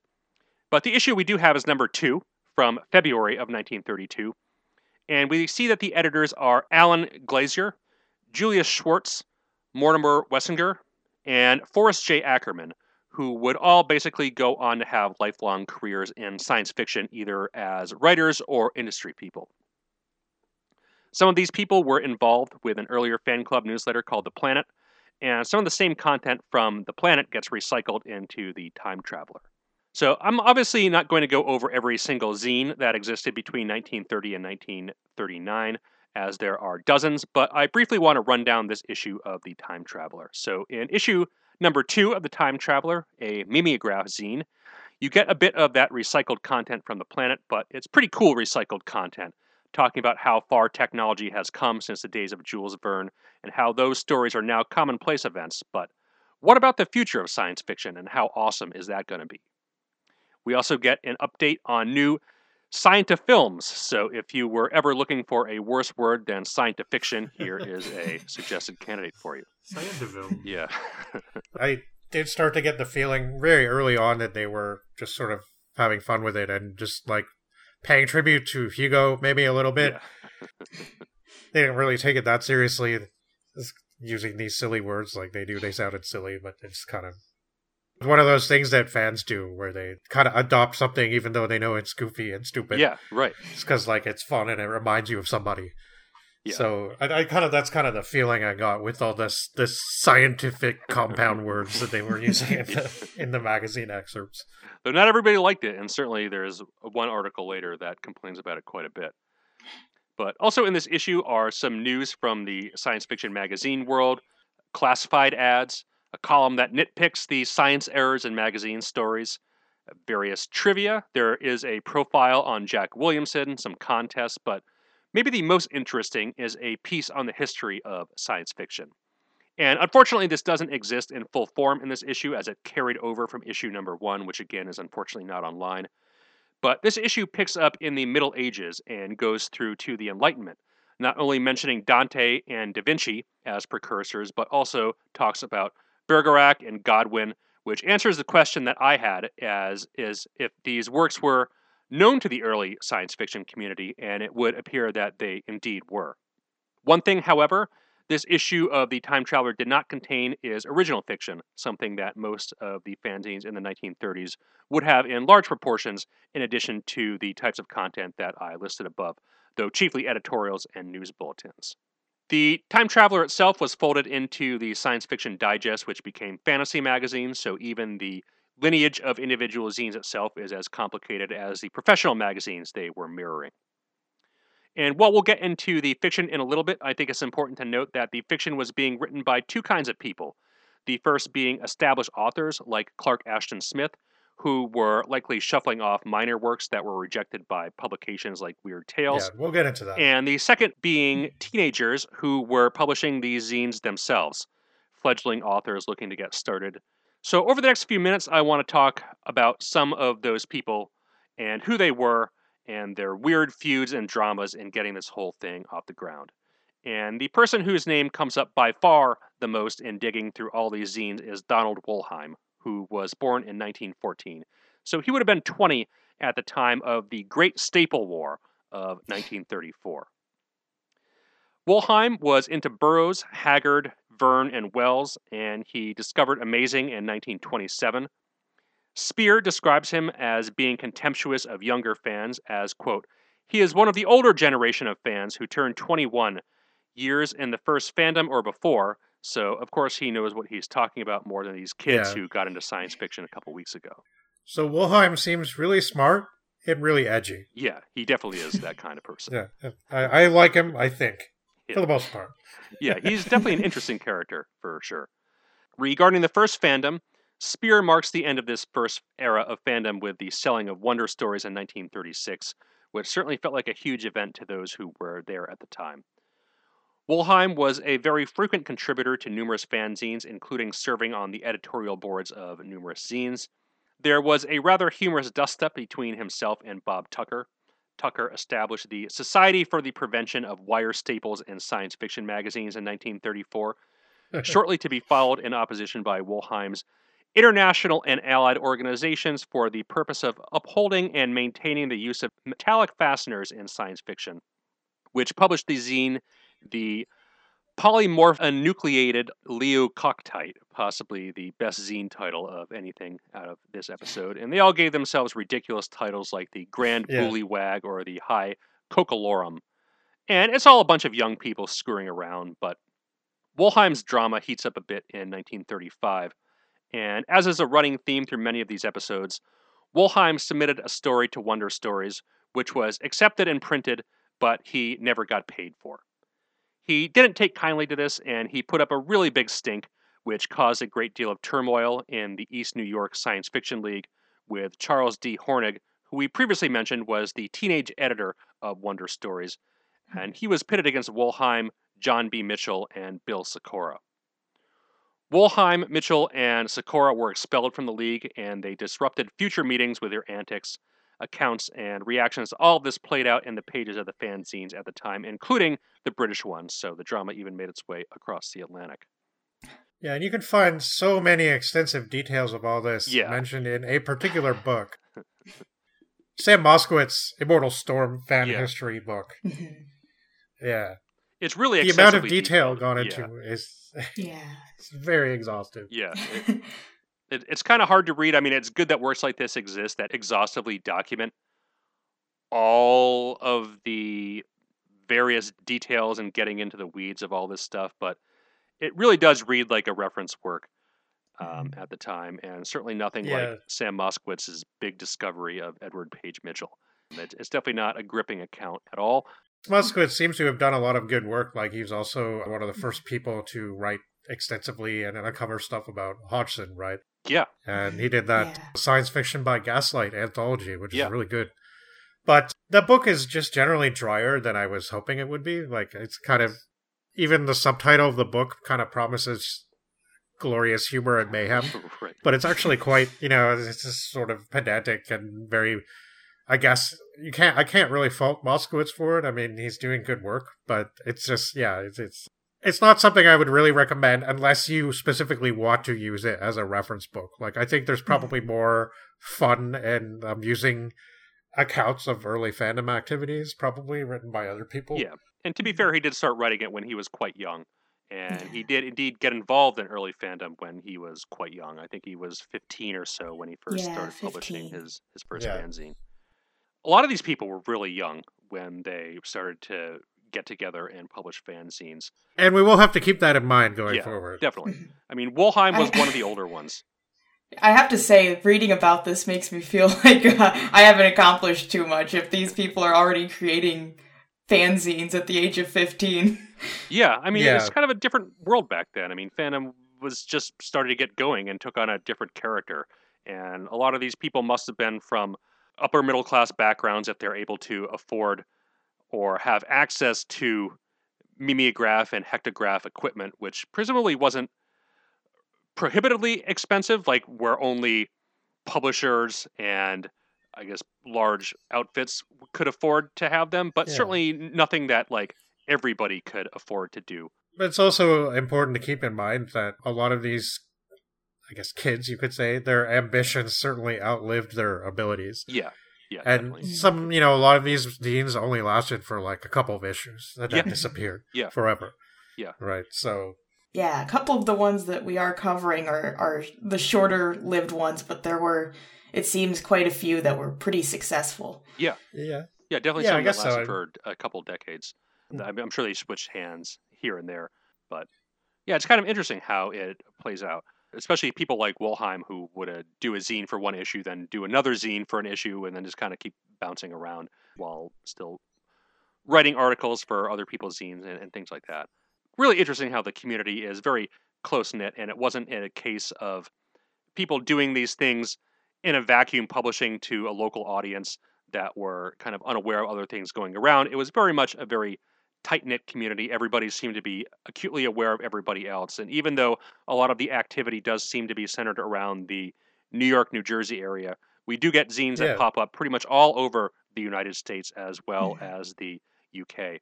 I didn't see anything from Canada, I don't think, in the zines that I took a look at, but it wouldn't surprise me if some stuff popped up there as Yeah, well. I mean, I've never really looked too into specifically Canadian fan activities from back then. I guess that's, that's something that did cross my mind a little bit. Yeah. Certainly, I, I probably the most famous claim to fame from that time in terms of the science fiction community is that Alfred Van Vogt is from Manitoba somewhere. Right, right. But I think by the, I guess maybe the, well, maybe it wasn't until the 50s, but he moved to Los Angeles, ended up like sort of helping Hubbard run his operations for a little while before he kind of fell out of favor with the whole thing and decided it wasn't cool after all. So, Yeah. but yeah, I mean, and um, there's probably a couple of other things that I'm I'm not remembering now, but yeah, like definitely there seems to be more of a. I mean, it's not much of one, but even more of a scene now than there was back then. Like now, there there might be, I don't know, Canadian science fiction is known as being dystopian. I guess I I don't know how much of that is because of the influence of like Atwood, for example, who tends to mm-hmm. write that way when she does write in that mold.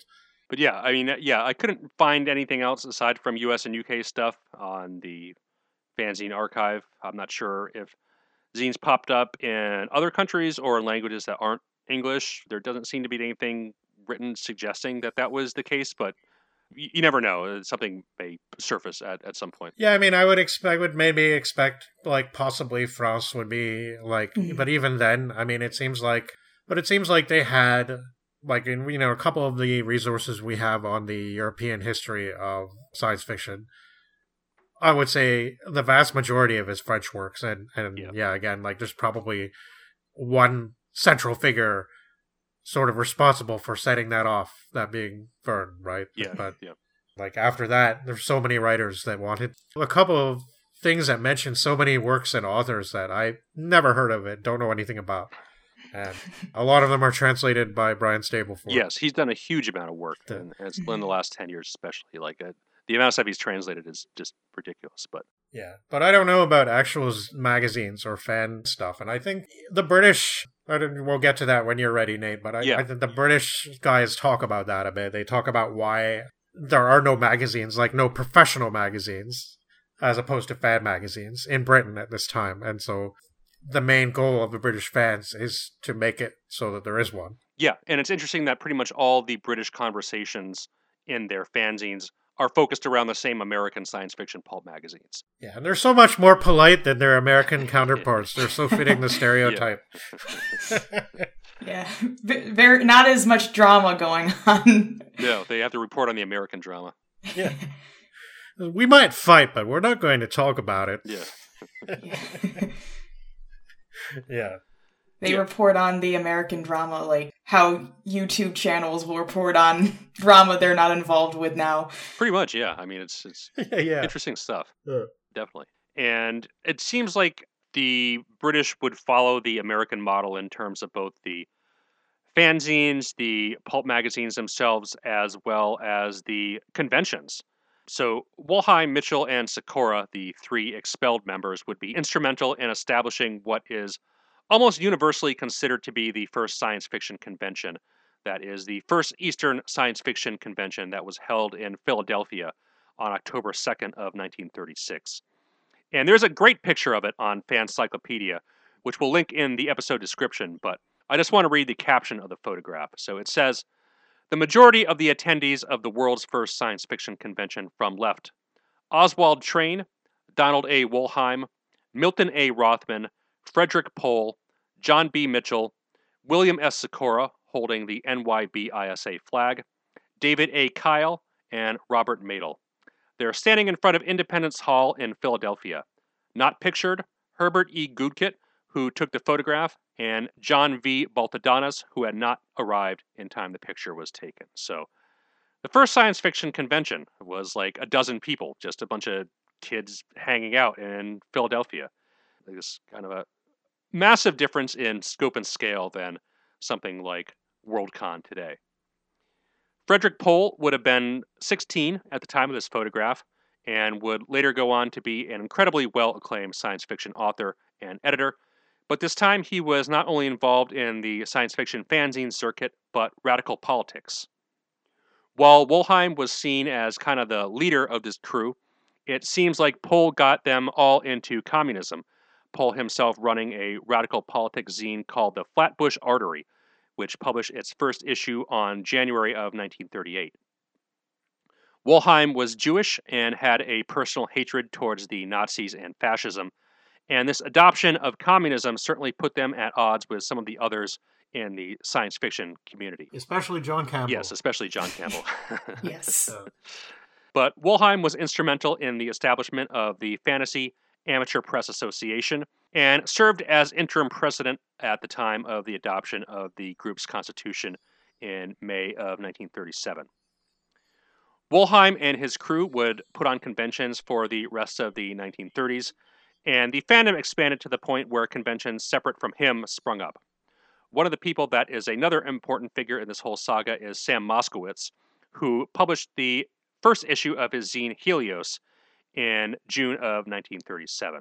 Before this episode, Moskowitz is one of the most invoked names on the podcast, as he was later a prominent science fiction critic and author, perhaps from our standpoint, the most significant of which is the rediscovery of Edward Page Mitchell, who we've, of course, covered yes. on the podcast numerous times, and we mm-hmm. really enjoy his stuff.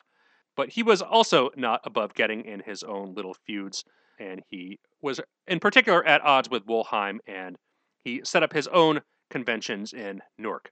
From what I can tell, these feuds stem from petty disputes over convention reporting, And personally, I think it would be agonizing and totally off putting dealing with this kind of stuff and these personalities, but I guess yeah. that's the nature of fandom. but by 1939, conventions were being held in the UK as well, and by this time, Speer notes that the rising popularity of fan fiction, that is, fiction in which the principal characters are fans, either synthetic type characters or actual personages. Cosmic Tales under Kuslan was foremost in this, and Mickey also calls to mind another exception in the main current. In addition to the publications already mentioned, Moskowitz cites the Fantasy Fan, the Fantasy Magazine, and Fantasy News as being the most important fan publications. So that kind of briefly brings us up to 1939. And if you want some more information, definitely check out these Speer and Moskowitz books. Uh, as we've mentioned, the Moskowitz is incredibly, incredibly detailed and contains tons of photographs. It's you know maybe not the most captivating and thrilling read, but it is extremely detailed and contains a lot, a lot of information. More than I wanted to know, I think. but, but I'm really glad somebody was documenting this stuff so yeah. thoroughly, and I, I do think like it is an interesting contrast too to like some of the music stuff, right? Where it does seem like their approach is a little bit less. I don't know, like there's there's there's a real effort among the science fiction fan community to be organized and be like kind of a coherent movement almost, and it feels like idealism. You know, it feels like mm-hmm. something that punks definitely don't have. Yeah, right, right. So, yeah, interesting. It's really interesting to to see all that. I think it definitely is. Yeah, and it's just, I, I guess, also somewhat unique in that it differs from other areas of science fiction we've looked at, like the Latin American stuff or the Soviet stuff, where there is this huge amount of primary documentation there. Mm-hmm. So all the questions that kind of pop up when we're doing the research, well, they're answered in excruciating detail by some of these reference works. So yeah, it, it's good that the stuff is there, and it's again all online if you want to dig into it. But July 1939 is, like we've mentioned, not only the issue of Astounding we'll be focusing on next month, but also when the first Worldcon was held, of which Moskowitz was instrumental in establishing, and of course is still being held today. And I guess we could consider it's the main convention for science fiction literature, and that the Hugo Awards are presented there. And so the Hugo Awards of 2023 is the 81st World mm. Science Fiction Convention. So, yeah, quite a long running and successful convention, of course. But this first one was also rife with drama with Wollheim and Moskowitz. Moskowitz denied entry to him, Frederick Pohl Michel, as well as Robert A. Lowndes, Cyril Kornbluth, and Jack Gillespie. So a lot of feuds with a lot of people, uh, probably over for really petty teenager reasons. Yeah, and they're all mostly all yeah men from a certain area of a certain age. Um, yeah, I think Moskowitz does mention one black fan early on. Yeah, it's kind of he doesn't really go into it very much. Apparently, he was a rocket enthusiast, and people were meeting at his house and stuff like that. Yeah, yeah. It, it definitely seems like most of the people that were into this were definitely not a diverse bunch. Mostly young, white, almost no women, and I think that was the only non-white person that is mentioned in the early fandom history. But you gotta wonder too with with some of the kind of personalities that were involved. Like if women had kind of really been interested in hanging out with them, maybe some of them would have been like, "Nah, that's okay. Yeah, I can be a science fiction fan without being right. into that." Yeah, yeah. It, it, does feel very much like a boys' club, though.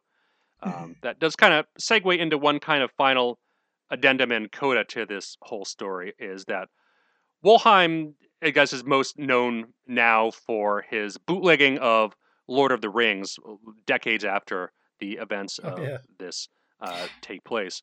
But he also is featured in a recent documentary entitled Casa Susana that features one aspect of his later life from the 1960s, which was previously unknown to this documentary coming out a couple years ago. And that his daughter found out after his death that he spent several years at what was referred to as the time as a cross dressing club in the Catskills and wrote the book a Year Among the Girls under the pseudonym Darrell Raynor.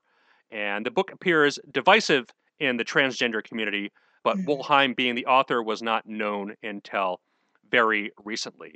The language used in, I guess, Wollheim's book and the documentary is probably different than the language would be used today. Mm-hmm. Uh, Wollheim didn't refer to himself using female pronouns. Would he do so differently if he was a teenager in the 2020s versus the 1920s? Uh, that's really impossible to say. But it is a very, I guess, interesting look at his life and that this was pretty much a secret known to nobody in the community until a couple years ago. Um, yeah. So uh, it's kind of a weird and interesting tangent there. Yeah, he seems to be somebody who likes to provoke people, and I kind of wonder if.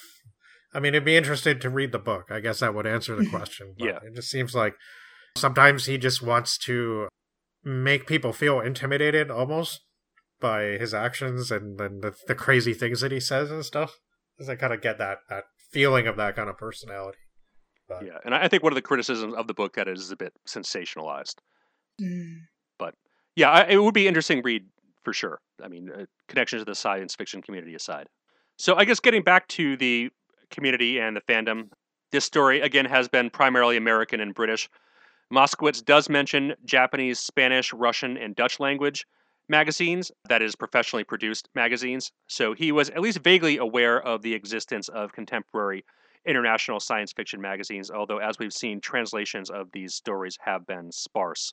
And I know, at least for some of the Mexican magazines, a lot of them printed Spanish language translations of the American pulp stuff. So we're going to take a look for what Spanish language pulp era stuff there is out there. I'm not sure how much will turn up, but again, like with the Russian stuff, uh, we who, who knows. So, for the background of this episode, we took a look at a number of fanzines from the 1930s, and I pulled a number of excerpts from a wide variety. I mainly pulled stuff that were interesting editorials, either they documented a convention or they were inflammatory and a review or had something of interest to them for the podcast. So I think over the next couple minutes, we're just going to talk about some of those pieces. I had a couple that I wanted to read out. I guess we could all kind of comment as we go along. So a couple things that stuck out to me was one mention in a UK zine, the Futurian, volume number two from June number 1938, and that they do a profile on the writings of George Griffith. And the author says, quote, one has to assume that they were not really good books because while the contemporary works of H.G. Wells are still famous, Griffith appears to be unknown even to the science fiction fraternity. So I thought that was just kind of interesting how like the major writer of scientific romance before H.G. Wells came along was a total obscurity even within the UK by the by 1938. Yeah, yeah, mm-hmm. and that those kind of fit in with something that I was kind of thinking of mentioning earlier was that it is interesting to see too how I guess in some ways you can be vindicated and other ways not when you think about how well, let's take like the time period, for example, and the weird tales writers like H.P. Lovecraft. Yeah. Everybody knows who he is. Clark Ashton Smith, I feel like maybe, I don't know, maybe it's just I've looked into it more, but I, I feel like maybe he's more popular now than he was like in when I first discovered him in the early 2000s. Like I think there have been the reprints of his collected fiction and some probably some poetry reprints and stuff like that and and it it's like it seems like maybe he's getting some of the attention he deserves. But back then he was really popular too. Mm-hmm. And I'm kind of su- almost surprised to see like how often his name comes up, and that he actually seems to be have been very well liked. On the other hand, Seabury Quinn, who was very well liked, is almost forgotten now, and he wrote like ninety plus occult detective stories about this occult detective in New Jersey with the hilarious French stereotype personality, Jules de Grandin. Yeah, I, I, remember when we were when looking through some of the weird tales stuff, and not at the time yeah. not knowing his name and seeing all the stuff that he had written for the oh, magazine. yeah, they love him. Yeah, yeah. and Clark Ashton Smith definitely seems to be like the celebrity along with Lovecraft and the mm-hmm. fanzines that lean more towards the weird tales angle. Yeah, yeah, because there was the in Moskowitz reading about the time when I think it was Forrest Ackerman, like, criticized one of his stories and everyone sort of attacked him and like came to right. yeah. came to Smith's defense. Forrest Ackerman does not seem to be well liked based on some of these zine articles and mm. profiles. But he uh, he was a pretty accomplished literary agent, and yeah. he did create yeah. some things. And I think he was even involved in some movies. Um, he also created the character of Vampirella. Yeah, yeah, yeah. I, I, don't know contribution.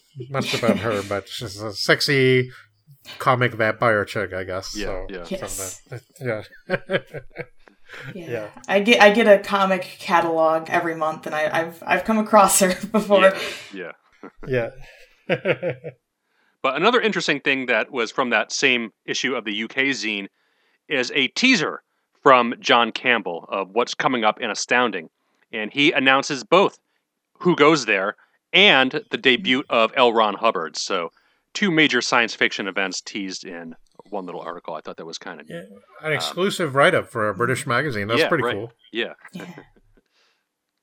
uh, let's see what else do we have here. There is a lot of science fiction history and bibliography in mm. these zines, which I thought was another interesting piece of the puzzle that you know we were kind of speculating about since we started the podcast of exactly how much of this pre-Shelley imaginary traveler type stuff was known to the early science fiction fandom. And it turns out quite a lot. Donald Wollheim wrote an article in the Fantagraph where he talks about a number of texts from the 15 and 1600s. In addition to Moore's Utopia, he mentions the Godwin that we covered. There's Christianopolis by Johann Andre. We covered New Atlantis. He mentions City of the Sun by Thomas and Campanella.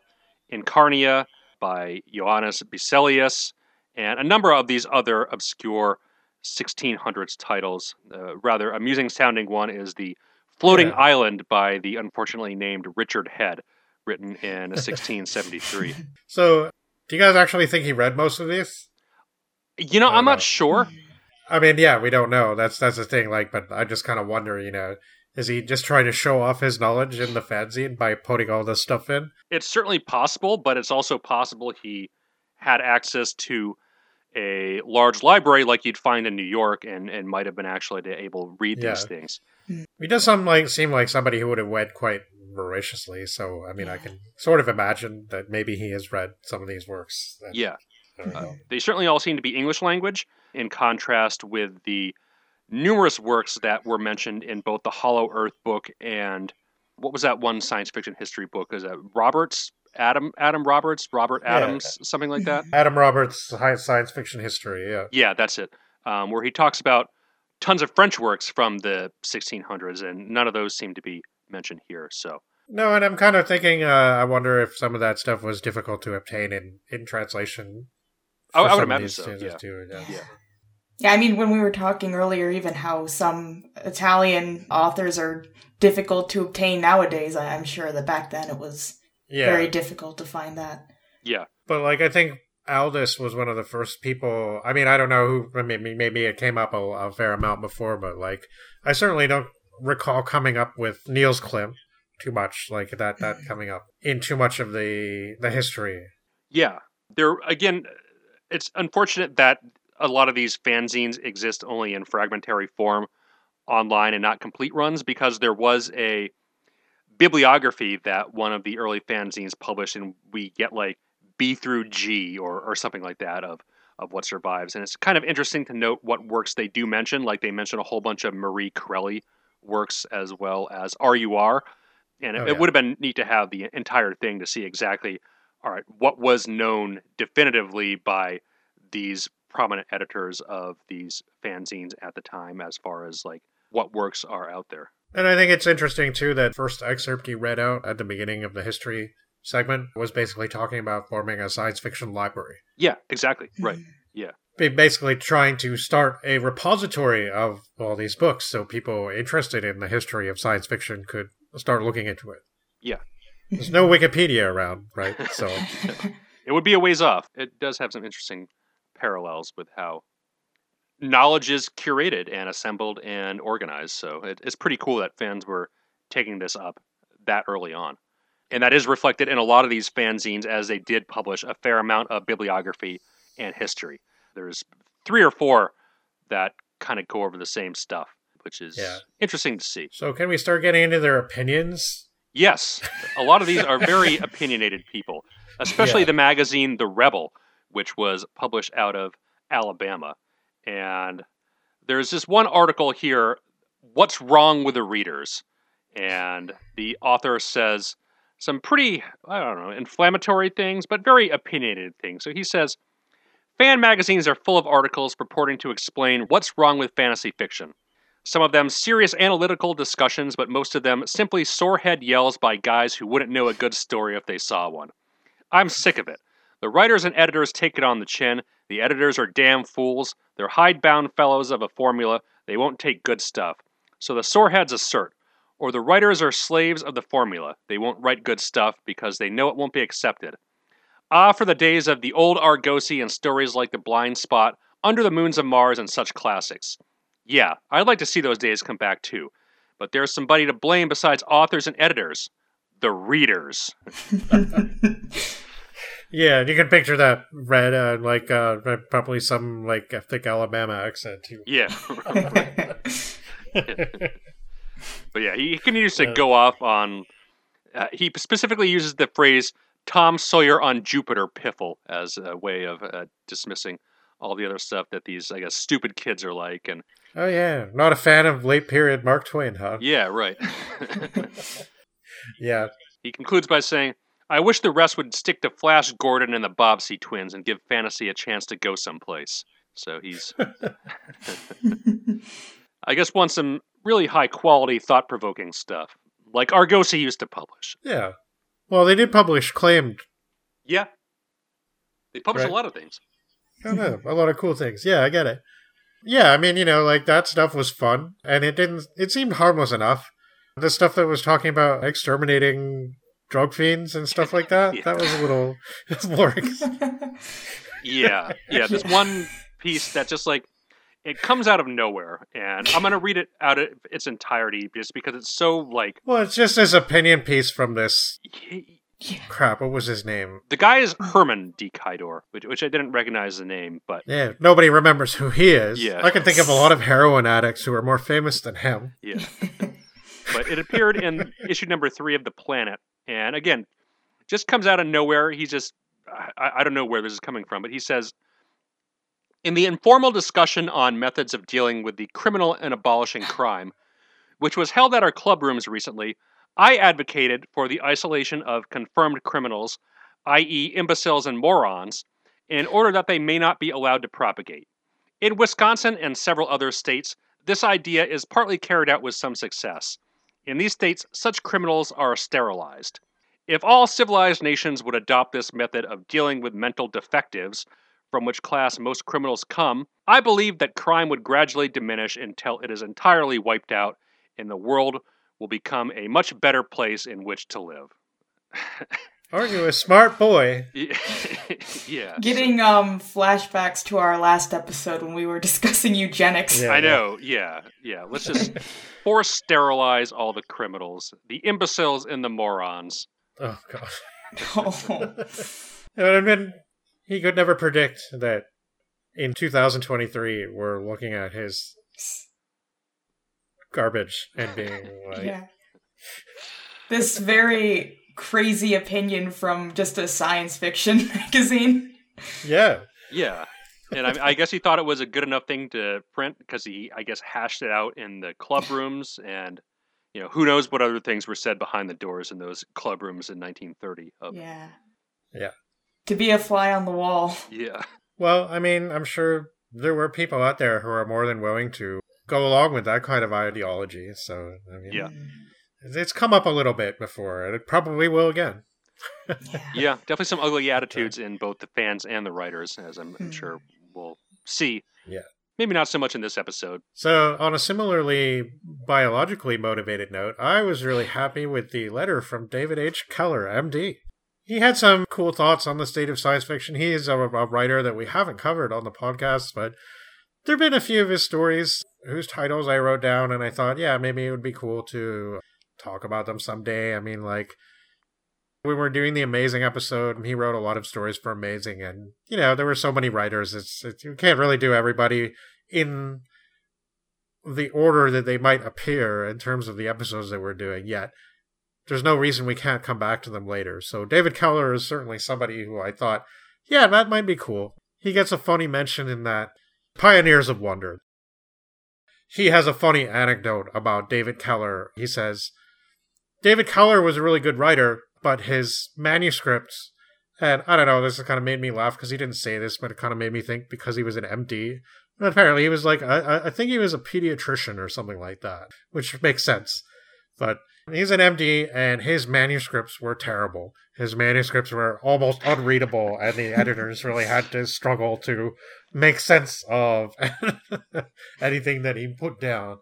And I don't know. I just thought that was funny. To, that Eric Leif Davin, that's his name. Yeah, yeah. He wrote down some funny anecdotes. Uh, like he asked questions of Hornig, and Hornig had lots of funny anecdotes about the people that he encountered in the community, and that I read last month. What he had to say about John Campbell, which was not very flattering, but he also had comments about Henry Kuttner, Amelia Reynolds Long, who will come up in our astounding episode, actually and many others. And it's just really fun to read that as a historical document as well. But Keller has some thoughts about the state of science fiction, and he also congratulates himself for including the most talk about babies and most babies in comparison to any other science fiction writer. David Keller, MD, is very, very proud of his baby representation, and I gotta get it get behind that to a certain extent. I mean, it just it was pretty random, but it was awesome. Like just, just I write about babies, y'all. like what? Cool. and you know, I mean, I've read. I wouldn't say necessarily Keller's the most exciting writer, but he is pretty cool. I mean, I've I've read some of his stories, and he's got he definitely was thinking on a more I guess, social level than some of his peers and amazing and not just gadgets and random Atlantis. Right. Right. I don't know. It's it's cool. He's written a few kind of more psychologically oriented horror stories as well, and I feel like maybe he was one of the first writers because like early on, you know, science fiction was very proud of having technical and scientific writers and maybe he was one of the first writers to make use of his profession in a way that was like integrated into the stories, being a, a medical person, right? Like E. E. Doc Smith always put Doc in front of his name, but I don't think his stories were really like that. It was more like, right. you know, the super science and space, amazing spaceships and stuff like that. And so, yeah, I don't know. I enjoyed Keller's letter and his hail to baby representation. yeah, a couple of the other things that I thought were cool in these are the uh, write ups of the conventions that they put on. So, one that Sam Moskowitz wrote about, he details all the teenagers that came to the 1937 convention that was yeah which is the one that he he organized right? The the isa yeah. Oh. So a couple of the excerpts from this write-up are george r. Hahn of fantasia fame who is 14 entertained himself by shooting spitballs at Jim Blish and William H. Miller amidst the gurgling of science fiction specials. Great. Ice cream sodas to you. and then he goes on to say Jim Blish lived in continuous worry. The economical chap had spent 95 cents, five cents more than his estimate. He came all the way from East Orange, New Jersey to Long Island, New York. Our guess is ice cream sodas. What say? oh, man. Yeah. really capturing the teenage boy energy. Yeah, yeah, yeah. Definitely a lot of teenagers doing teenage things for sure. so, I mean, we'll be talking about Jim Blish a little more in a bit. Yeah. But it's kind of really interesting to see, I guess, where he went based on, on what we have here to look at. Yeah, and so many names pop up here that would become writers later on in the 1950s and 1960s as they mature into adults. But here, a lot of these people are as teenagers, and it's just kind of fascinating at how many names you really do find in these issues of people writing in letters or giving their opinions or attending the conventions in some yeah. way. And some of them will be involved for decades to come. Oh yeah, Yeah, a, a lifelong careers for some of these people, definitely. And there's also a really funny write up of a pilgrimage that Richard Wilson and a couple of his friends made to Sam Moskowitz's house. Oh yeah. Like five o'clock in the morning, and they ring the doorbell, and he's all confused and bleary eyed, wanting to know why they were there.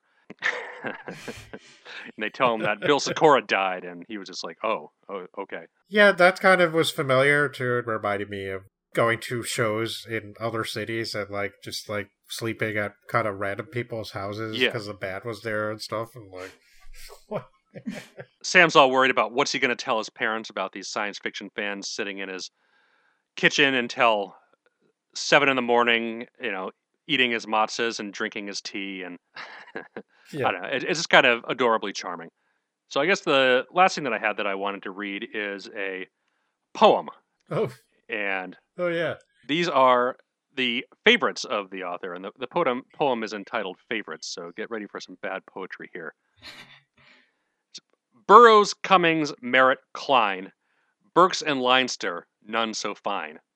Ed Hamilton and Vic Rousseau, with Captain Meek, complete the show. In the field of science fiction, they're supreme. That's my conviction. Yeah. Captain Meek gets Yes. mentioned. Yeah, I was going to say, there's our Captain Meek. yeah, yeah.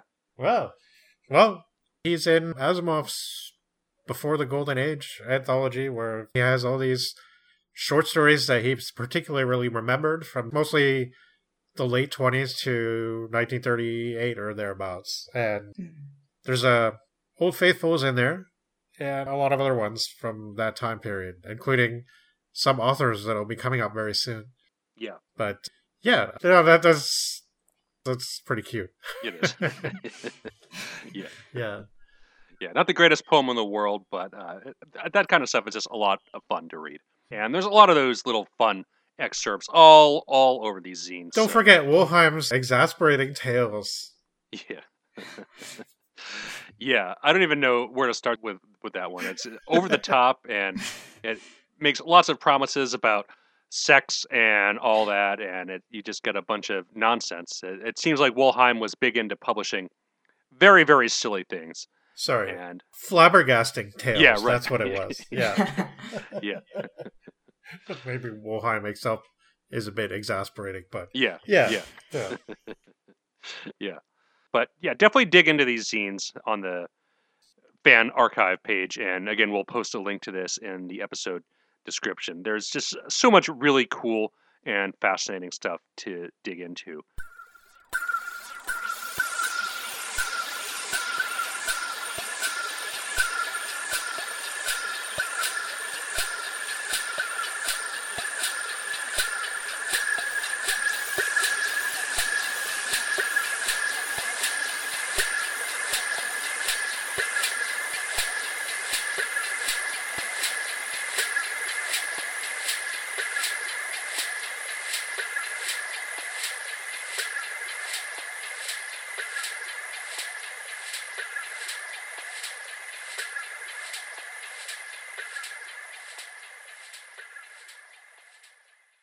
So I guess with that, why don't we start to transition into the fiction that was published in these fanzines, as we are a literature podcast, first and foremost. Though the literature this time around, What did you say? Literature? Yes, Yeah. literature. That's what we're talking about today. yeah, it's not the main character of this episode, but we are going to list this as a regular episode and not a bonus episode, as we are talking about a couple of the stories that appear in some of these fanzines. Yeah, the Doctor Who magazine that I was talking about that Dwin published, it was a not. I mean, it was mostly a, a fan magazine, obviously, but it featured news and features of various kind. There was a regular short fiction section, and usually featured one story every issue. I will say that there were definitely fanzines that were more dedicated to short fiction Yeah, in Doctor Who, particularly. There were a few different magazines. Most of the names I can't remember, but there was actually a local guy. It wasn't that local, but living in a town about an hour away from me, and he put out these really good quality, professional looking fiction zines, Doctor Who fiction zines. and it was like one a year for like maybe five years or something like that. And they were actually really good, like really well done. Mm. And so there are certain efforts in that sphere that work out, but I think most of these fan magazines that like actually just feature the odd fiction piece, you probably won't remember most of these stories. Like, yeah, it's not generally you don't really i don't know yeah like we'll talk about it as we go through these but like most of these are amateur or cast off kind of works. They, they, definitely are. In some ways, it kind of lends itself to the format. So, fanzines are physically much smaller than your professionally printed magazine. Right. And they have a much smaller page count. So, the stories themselves tend to be much shorter overall. But that doesn't mean the quality has to be less. I mean, no, that, that that's yeah, true. That's, but I mean, a, a story that would be like five or six thousand words would take up the entire issue. So a lot of these stories that are printed in here are like 2,000 words or less, and there are a couple that are either stories that were rejected or were just like an unfinished sketch or something like that, or were written by teenagers who have no prior writing experience and really have no idea. And often they're the zine editors. Right, exactly, yeah. so they get to you know, they get to print their stuff. right, yeah. So let's talk about the teenagers first, because in a mm-hmm. way, I think they're a little bit more interesting than the professionally published authors, even though those are probably better stories than the teenager works. The teenager works just have a certain charm to it, and yeah. Hmm. while I wouldn't want to read like a whole book of this stuff, it's kind of interesting picking a couple here and there. So Sam Moskowitz, in the first issue of his zine Helios, published At first I wasn't really sure if, if it was even a story. I, I, guess it kind of is, but it's why our ship doesn't move, and he subtitles it a science fiction story of human appeal and original thought. So, uh, uh so the title is the title is definitely the coolest thing about the story. yeah. it's 300 words basically. It's only three paragraphs. It's easily the shortest thing that we're taking a look at tonight. It's even shorter than some stuff we've read on air in its entirety. So it's incredibly mm-hmm. short. And just to give a brief summary, a guy named Davidson is dying. His ship's just been ransacked by space pirates and they're off with his goods. But six weeks later, they'll be dead because somehow he turned their rocket propulsion tanks into vacuums so they're not going anywhere. They're just like adrift in orbit. And this is, of course, an excuse to briefly have a sentence or two discussion about rocket physics and you know look at how knowledgeable I am about science. Isn't that cool? So that's basically this story. Yeah, yeah. And I mean, it didn't. it didn't make any sense. Didn't go anywhere. Didn't like. I mean, but it almost feels superfluous to even comment on that. Like, just yeah, it is what it is. He had the opportunity to put it there, so he did, and yeah. that's that's pretty much Moskowitz. I guess I guess he did maybe write a little bit of fiction later, but he's definitely more known as a science fiction historian and critic than an, sure. an actual prose writer. So yeah. Yeah, I was interested in seeing what his fiction would be like because we have all read what his work is like for podcast backgrounds. We read the Edward Page Mitchell yeah. section that he wrote, and also sure. I had to read. Uh, well, didn't have to, but you know, I read for the Olaf Stapledon background what he wrote about him. So I was kind of interested to see what his prose would be like, and you know, it's I, yeah. I, definitely have, prefer his nonfiction works. right. right. I mean, there's a bit of a caveat with it. You know, he's really yes. young here, but he's uh, young, and he does talk about in his Immortal Storm his unofficial Society for the Aid of Fan Magazines in Need of Material, yeah. or Moskowitz Manuscript Bureau, right. yeah. which he advertises in Helios, which is where the story was. Yeah. And basically, he didn't have enough many times, so he would just bang out like very short stories himself. So it kind of feels like this might be something that he just really had to include because there wasn't enough material. Yeah page filler basically. Hmm. Yeah. And that's it seems like the case with a lot of these self-run zines where the author is also the editor. A lot of them tried their hand at amateur comics as well because the oh, yeah. comic scene I guess was becoming a popular thing at this time and the comics on some of them are definitely rougher than the prose stylings. Uh, mm-hmm. Uh, a, a, couple editors complain that they don't want their zines to become uh, yeah, parade for amateur cartoonists or something. I noticed that, and I was gonna say there seemed to be some complaints about the Yeah. amount of comics that were showing up. Like, and I guess it wasn't necessarily a reflection on the feeling about the format of comics, but just that the maybe the people drawing the comics were not very good at it, so they shouldn't draw comics, Yeah, kind of thing. So, yeah, And some of the comics represented the drama that was going on between fans because there was one that was when Bloomer and Blish were fighting because Blish apparently had ripped him off after he wasn't able to pay yeah, him back for printing. There was like he just I think he depicted him like doing the Nazi salute or something like very very petty comic regarding that that feud. yeah. It's definitely a good medium to be petty jerk and you know caricaturize somebody in uh, visual form, especially when you're a teenager and you want to import these petty feuds to a nationwide audience. Well, yeah, yeah, and and you think you can do anything. Yeah, right. Yeah. So there's a comment I have about one of our later writers that reflects on that, but I think I'll save it for then because I have a, a way of blowing my fun quips a bit too early. So I'm trying not to do that. But yeah, Yeah, I don't know. Not much to say about Sam Moskowitz, but he was a teenager and he did his own zine, and, and, and that's pretty neat. but the title of the story and the subtitle already shows his propensity for being a critic. Yeah, definitely. Yeah. It's like an Oscar Wilde title. Like it's it's kind of one of these like here I have something uh, Uh, important and profound to say about the art that we're making here. it's like here here's a story that will appeal to original thought. I think Wilde was a bit more talented, though. yeah. Yeah. I don't I think he's being like hyperbolic. Like I yeah, don't think he Oh, really de- definitely. Yeah, definitely. Yeah. It does sound like a subtitle that he would use later for a, a nonfiction piece on another science fiction author. Yeah. yeah. Yeah, it's, it's like he's he's anticipating all these science fiction critics who would come up, like in the fifties, especially and then Yeah. sixties, who would be like, "Why can't we take science fiction in new directions?" And like, why does everything have to be like a western? And, and Certainly some of the academic criticism, too, yeah, uh, and, and more recent times.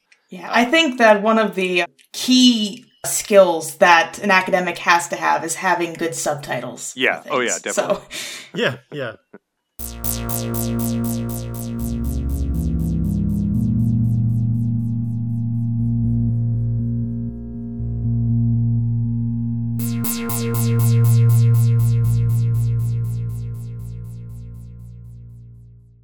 Another teenager running his own zine and writing his own fiction was Jim Blish, Right. who would become known as a science fiction author in Big his time. later life.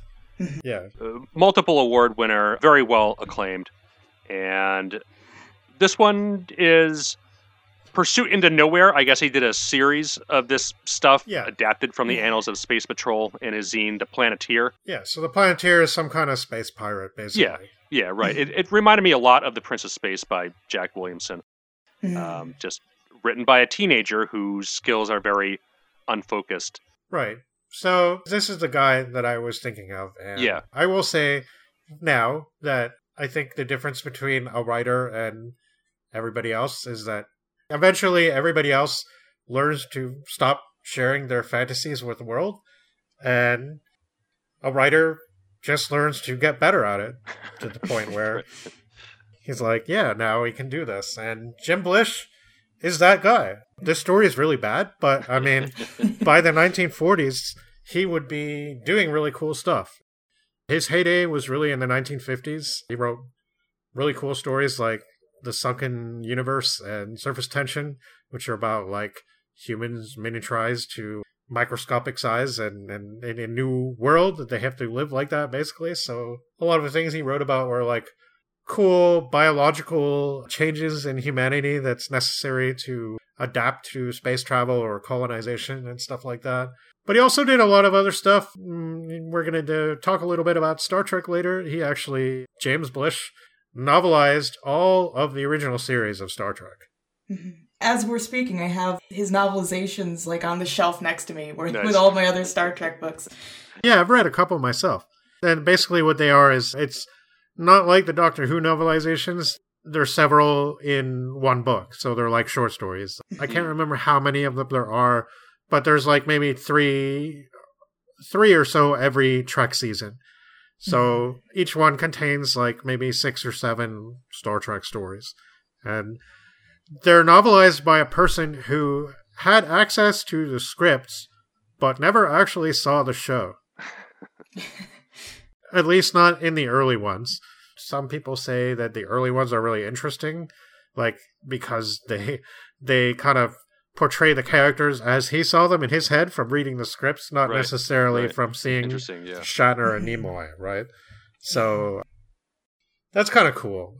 Blish also wrote the story There Shall Be No Darkness, which was made into the film The Beast Must Die by Mm, our old favorites Amicus. Hmm. yes. Blish was born in 1921 and he only lived till 1975. I think he was born in the New Jersey area somewhere and he moved to England in 1969 and died 5 years later. So he definitely grew as a writer big time. One of the books that I had written down for a future possibility for Chrononauts was the 1960 something Hugo winner Case of Conscience which was the first book in what became a series, kind of. I think the connections are pretty loose, but the the series is known as Black Easter, and it's kind of this. It starts out as science fiction with a kind of a religious overtone to it, and develops into this crazy apocalyptic scenario with demons and demigods and all this and magic and crazy shit. It's like pretty awesome. Uh, Case of Conscience is is more like weird first contact science fiction and this Jesuit priest has to decide if if he thinks that this planet is inhabited by devils or not basically it's really interesting and I definitely want to cover it on the podcast so Yeah. I, it's really fascinating to come to this like really early example of Blish writing like he's not a writer I'm hugely knowledgeable about but I've read enough of his stuff where I would say yeah like I kind of know his style I know his things the Star Trek stuff is not really typical of him, but at the same time, it is like I, I can see why he did it. And he didn't just write novelizations either. He wrote the first official Star Trek tie-in book, Spock Must Die. Mm. So this is again like the Encyclopedia of Science Fiction written by Don D'Ammassa actually places him on a level with pretty pretty close to like Asimov and Heinlein and Clarke in terms of popularity among science fiction authors. And certainly those Star Trek novelizations are probably on more shelves than many other Right. Yeah. science fiction books, right? So I don't know. This is it. Blish really became, and, and you know, he was also a critic and, and wrote a lot of essays about not just science fiction, but other. I mean, he, he had a lot of other interests as well. He was uh, very passionate about music and Mm. classical music in particular. So, yeah, interesting guy, long history of writing. Yeah. This is just some story about a space pirate and his weird vengeance on. I don't know. There's there's a, a character called the Avenger, but he's like the villain. Yeah. I kind of thought like maybe he should be the good guy. Yeah. The whole thing is pretty confused. Yeah, I- I, feel I, I thought maybe he was trying to subvert things, but maybe he he could have just been been confused Yeah. about it. Yeah. So this was published in 1936, probably right around the time he turned 15. So I don't know if he wrote it when he was like 14 or, Right. but really, really young. It reads very much like that. Yeah. Yeah. It, it really does. I do have to ask, how would the two of you pronounce the navigator's name? I have this? no idea. I have no idea. You know what? I don't think Blish. I don't think Blish wanted us to. That's why he got rid of him. Like, like within the first scene, right? He's like introduce this character whose name you can't pronounce, and then thank God we killed him off. Right? I think that was. Yeah, I mean, talk about ridiculous science fiction names. I, th- this one might be up there as far as the silliest one we've covered Navigator, so far. quick, sk- quick, sk- quick, quick- Yeah. So it is spelled T U V Q X Z dash J K. I was close. yeah. That uh, Yeah. t- typical. Yeah, Yeah, yeah. Just a key smash. yeah. He's from Ganymede, so if you want to picture what the Ganymede language is like, we would certainly be interested in hearing your comments on the matter. yeah.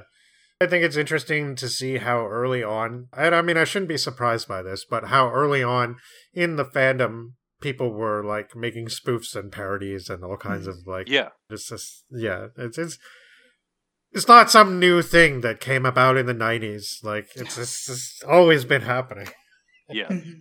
right?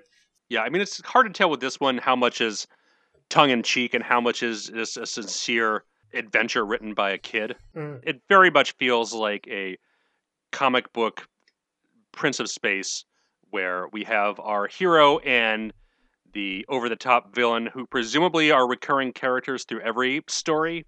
Uh, I don't know. They Yeah. trade some insults and they like shoot at each other with various science Right. fiction ray guns. There's time rays and disruptors and And at the end, there's a Deus Ex Machina thing that's like not been mentioned anywhere else, right? It just right. But the thing is, so I I saw that, and it, like obviously it's not great, but it reminded me of one of the few E. E. Doc Smith stories I read. I think it was called the Vortex Blaster, and it was actually in a anthology edited by Moskowitz, Hmm. and Hmm. it had a very similar thing where there was like the they had to deal with the bad guys, or I, I think they were aliens or something like that. It was a spaceship, and they at the end of the story, like the last page, they had this. Well, we better use the reality distorting bomb or something like that, and they did, and and of course it was like, oh, we, well, I, it saved the day, but it was like this last resort that we didn't know about till it needed to be called upon, right? So it was like very unsatisfying kind Yeah. of you know, story writing. Yeah. sort of. So I mean, I guess you know he was just taking from that kind of stuff, right? Yeah. And who knows how seriously he took it? He probably knew it was bullshit when he wrote it. It still has the charm. It like, really does. of Yeah. The like, because uh, I was I did wanted to look also at other Planeteer zines that were up on the the fanzine site, and there's just like the the first one has like some very charming like very kind of childish drawings for Yeah. and at the end there's it looks like just in pencil written in, in cursive on the back subscribe with like a big exclamation point which yeah. just felt very it was very sweet It is. Yeah. Yeah. This one was interesting just in terms of knowing how Blish develops. Mhm. this fanzine of his didn't last very long either. No, it didn't. He did other fanzines later. Mm-hmm. Um, and he was involved in, in writing articles, but yeah the tesseract was one yeah, Right.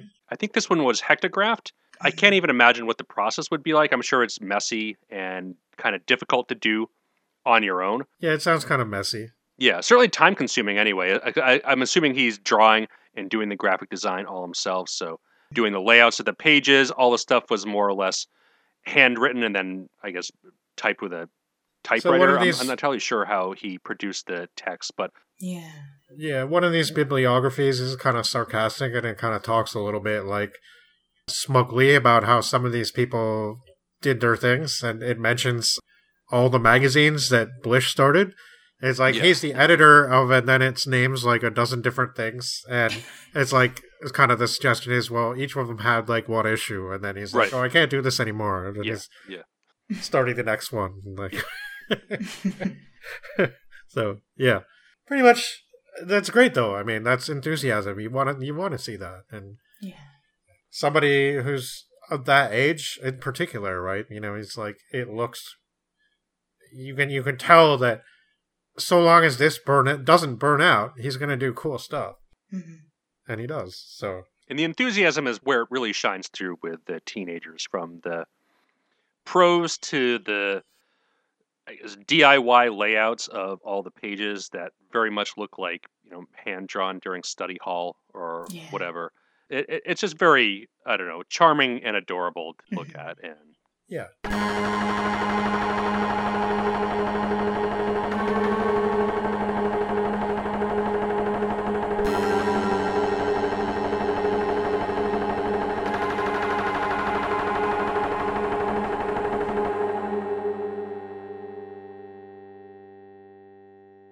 these fanzines also were in contact with the professionals Mhm. and would publish some of their fiction from time to time. I mean, presumably this is all stuff that got rejected from magazines like amazing or weird tales, or was stuff that was either too short or too much of a sketch to be uh, submitted to something that would pay money for it. So a lot of the fanzines would probably pay a lesser amount to get some of these big names in their zines so they could advertise saying, oh, we have Clark Ashton Smith in our issue.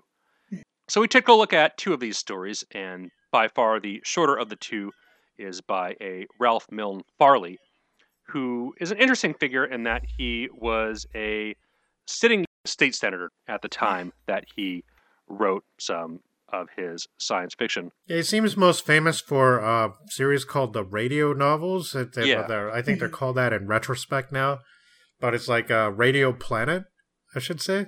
Yeah. There's a whole bunch of books about the Radio Planet.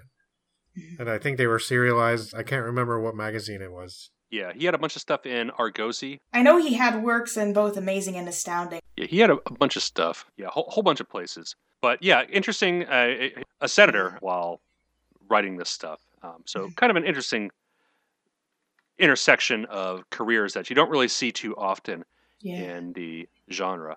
Yeah, because he wrote political books under his real name, and Yeah. then he would write like sci-fi under this the pseudonym. Yeah, so this is a pseudonym. His real name was Roger Sherman Hoare. That sounds more like a senator name to me. Right, yeah.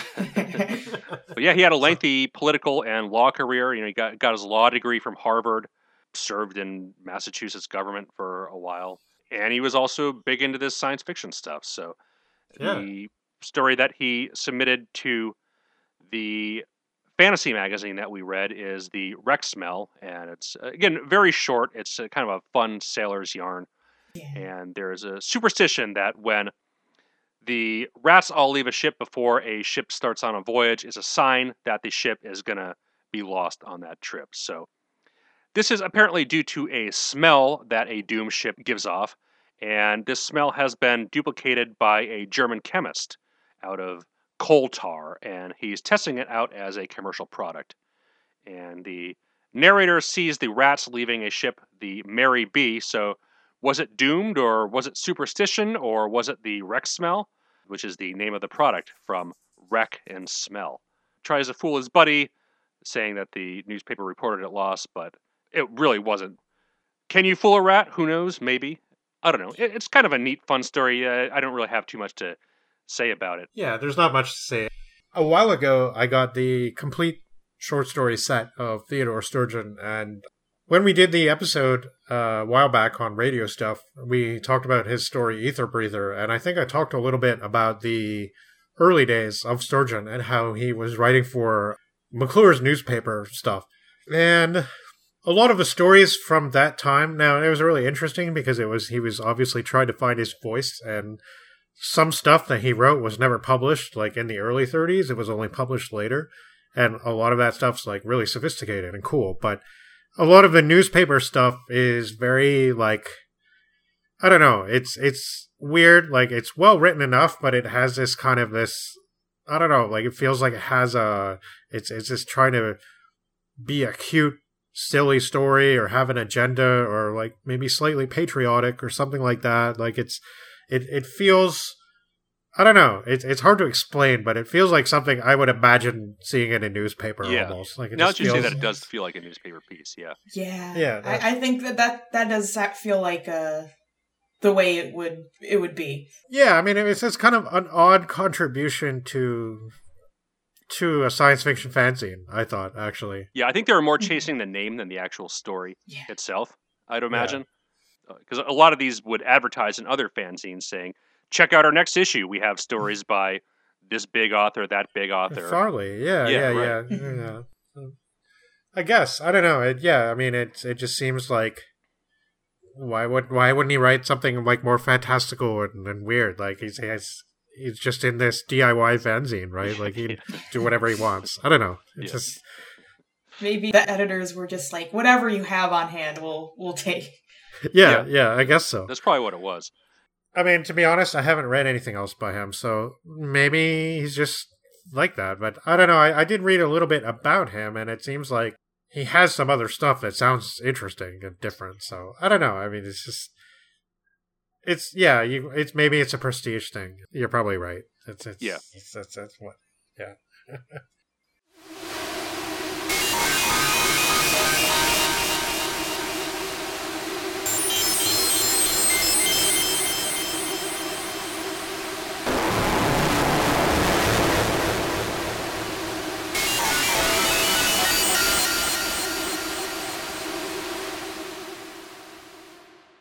Certainly, some other more prominent authors would come up in these zines who are still well regarded today.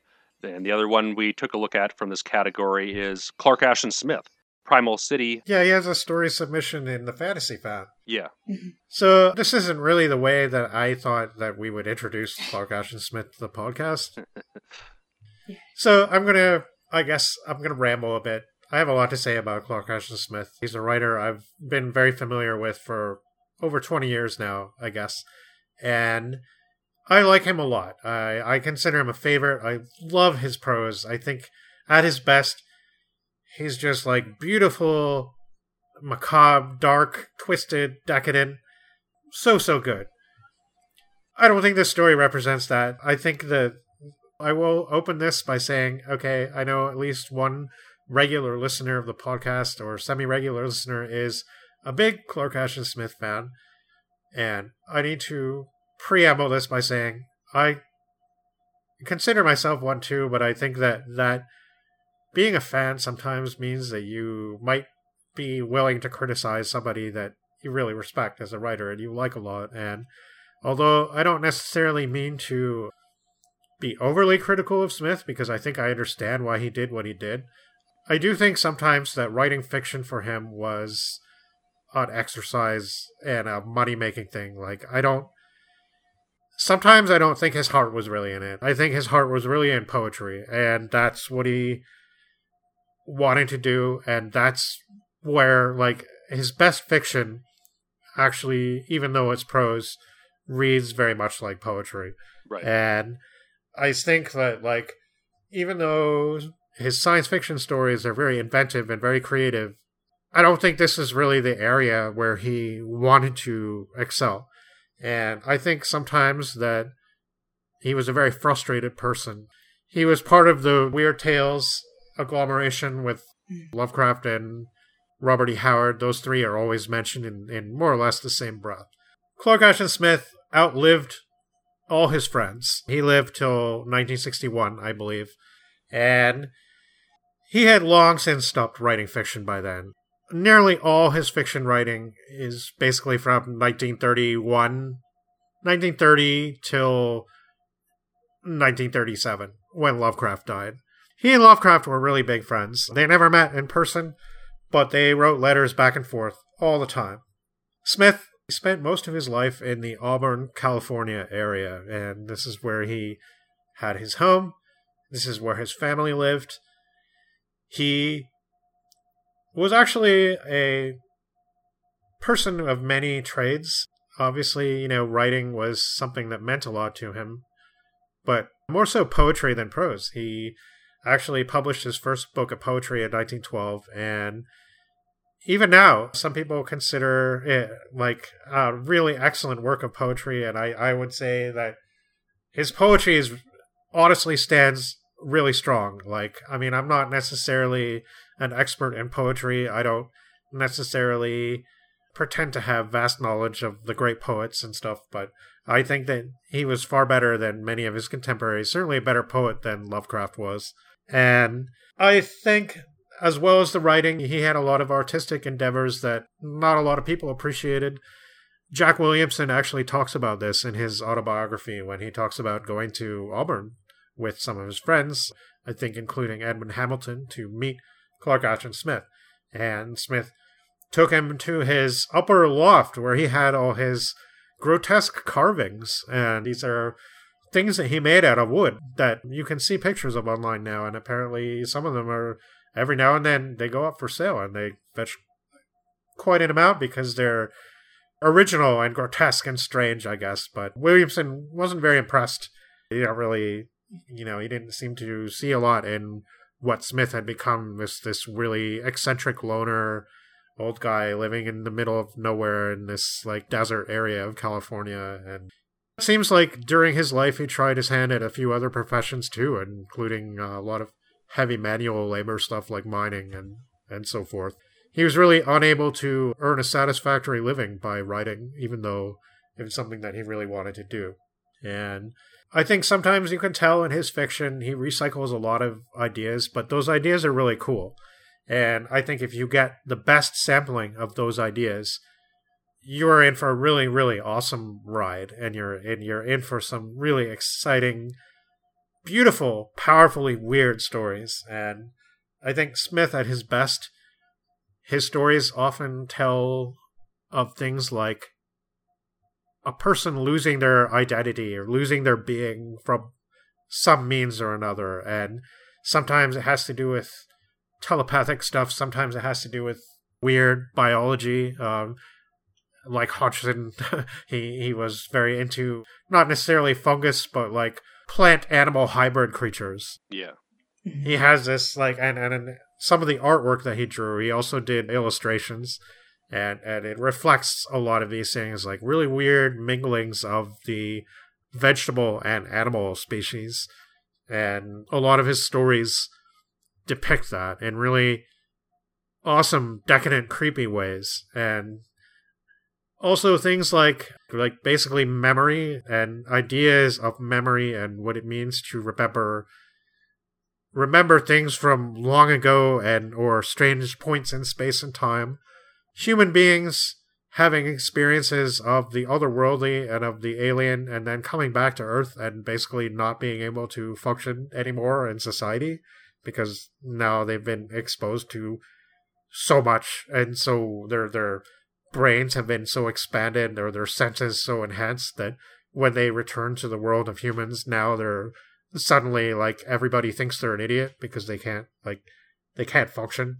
That kind of stuff that Smith wrote so well, and so many weird alien landscapes. He has this series about a place called Zothique that's supposed to be the last continent on the Earth, when everything else is sunk under the ocean and the sun is ancient and flickering and old. And Zothique is full of wizards and sorcerers and necromancy. So much necromancy.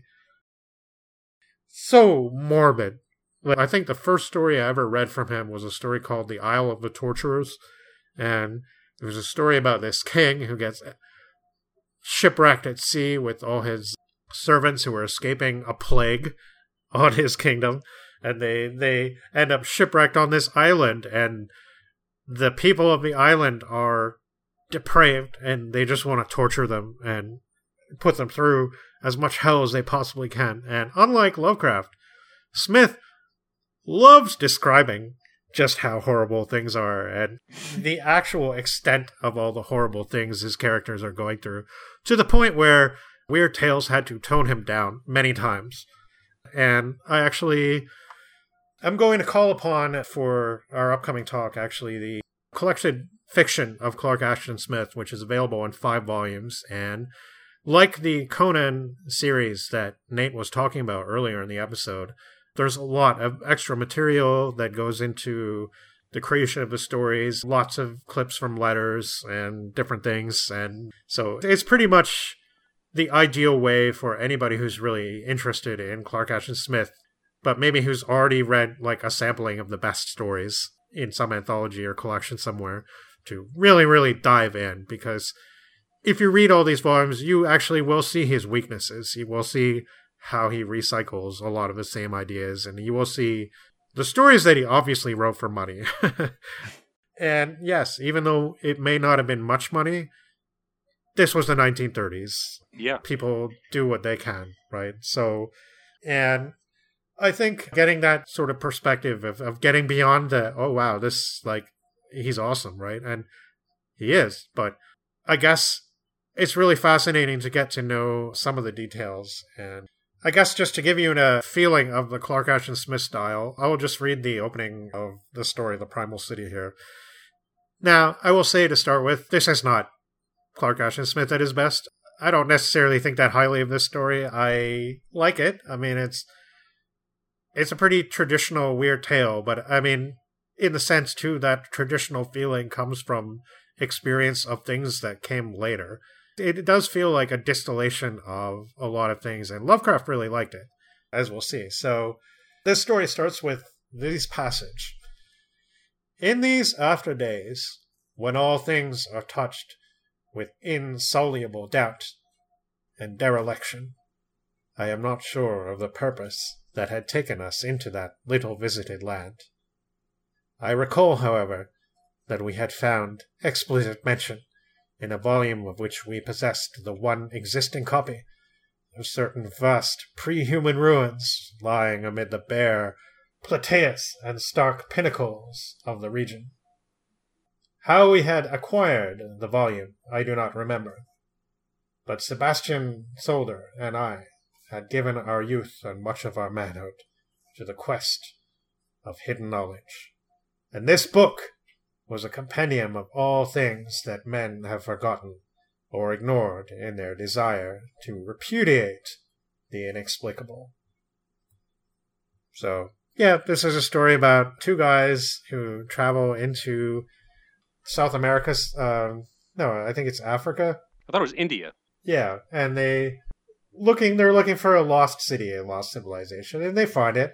And of course, there's a force there that they can't understand that destroys their minds. And the story is shrouded in an atmosphere of, I guess, loss and kind of like what I was saying earlier, like a kind of the one survivor doesn't even remember a lot about what got him there.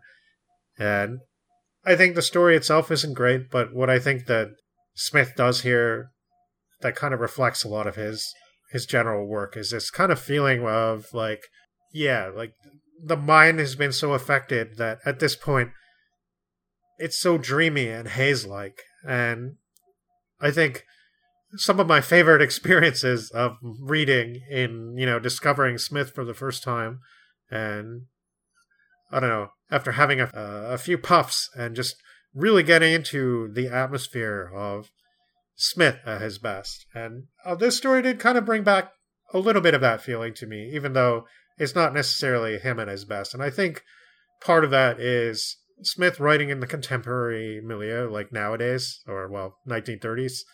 I don't think that's really where he excels. Not everybody agrees. Interestingly enough, S.T. Joshi, when he selects Smith stories to include in his anthologies, it's often the ones set in his time. And I kind of find that interesting, but I, I actually obviously what stories an editor selects to include in an anthology tell you a lot about that person and maybe Joshi just likes the, the contemporary weird more.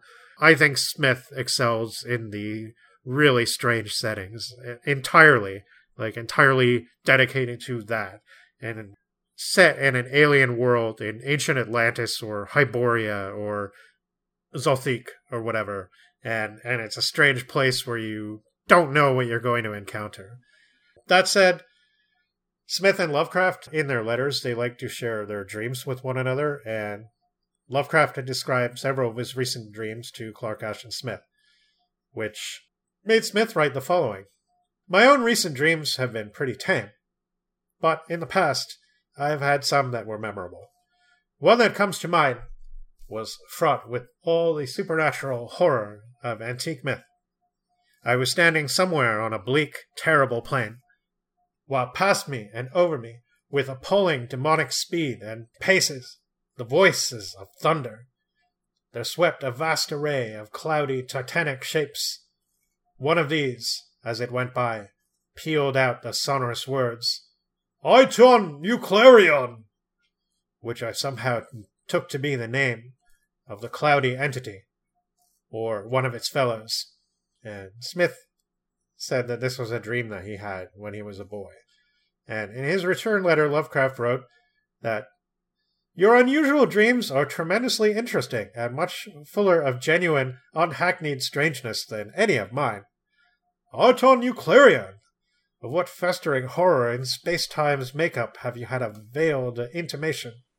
So, Smith has this cool thing that he called the Black Book. And if you go to eldritchdark.com right now, which is the official Clark Ashton Smith website, I haven't checked recently, but when I used to go there, you can see an index of every story that Clark Ashton Smith wrote, including ones that he never finished. And those are excerpted from the Black Book. And what it is, it's his idea book. And it's really neat because you can see. So, Clark Ashton Smith you know i've said i've said a few things about him and from my observations one of the things that i notice is he seems to have had a problem with his attention span like he tried his hand at a longer work called the infernal star and he got to about 12,000 words and then quit and that would be the longest piece of fiction that he actually wrote if it was published so everything that smith published is short he doesn't even have anything as lengthy as At the Mountains of Madness, for example, from Lovecraft. And it just seems like he had so many ideas for stories and so many things that he just like jotted down in a fever and that never like never came to fruition. So like if you're just looking to push your creativity, you know, you can look at the black book and see all the cool ideas that Smith had that didn't use so this one is under the title of The Cloud People, and he says It's a remote mountain region with lost cities and treasure, deserted by human beings, but guarded by strange clouds that take the forms of men, animals, or demons. So the story was written in the early part of 1934, and he submitted it to Weird Tales twice under the title The Cloud Things and The Clouds, and finally The Primal City and it was rejected. And Farnsworth Wright said the story was lacking plot. Well, yeah. and Smith pretty much elsewhere said, not very many of my stories exhibit what is known in pulpdom as plot. And that's very true. And if you read that collected Smith appendage series, you will see that Smith actually got many rejections. And many of his stories were not and he had to work on them and work on them to make them acceptable to this market.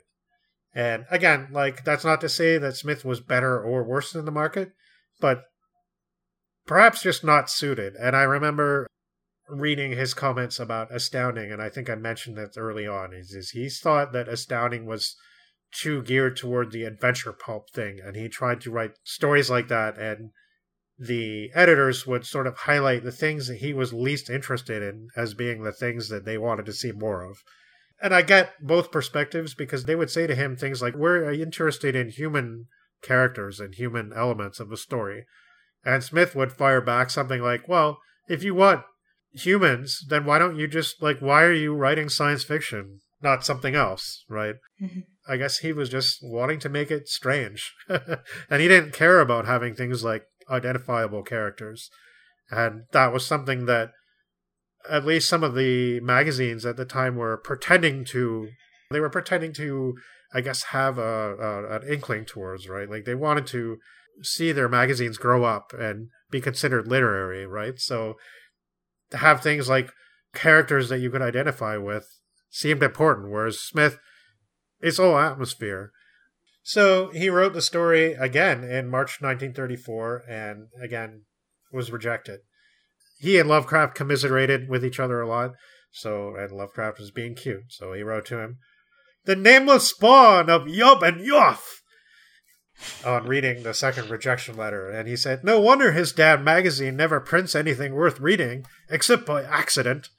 Lovecraft goes on to praise the story, and he talks about how good he thinks it is. And I kind of wonder if, I mean, this, this story is a lot like Lovecraft, more so than I think what Smith is best at. So, but he submitted it finally to the Fantasy Fan, which Lovecraft recommended. So hmm. the story did not get accepted by Weird Tales, but it did end up in the November 1934 issue of the Fantasy Fan, which was being run by Hornig at this time. Yeah. yeah, It's I guess a couple of these zines were attached to people that had industry ties, but presumably uh, they could use yeah. some of the same equipment in running these off. So, interestingly, the story was also reprinted in Comet Stories in 1940.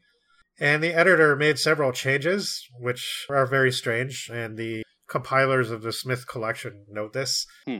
They cite an example where Smith wrote, Their swiftness was that of the mountain sweeping winds, and the editor of Comet changed it to their swiftness was that of powered aircraft.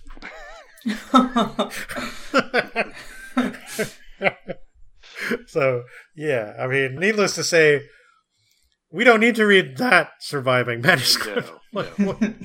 I don't know what happened there, but yeah, somebody, I guess Smith, again, he probably was trying to sell all his leftovers. And mm. unfortunately, making money seems to have been a struggle for him. It, it seems like, based on, he's also mentioned uh, a bit in DeCamp's autobiography. And mm.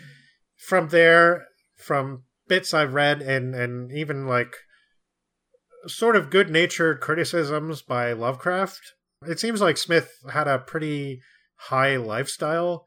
He liked to drink and he liked to court women and he liked I don't know, he's into things that Lovecraft and Howard were not into. He never I don't know, he always seemed to be hang around in that like Northern California area.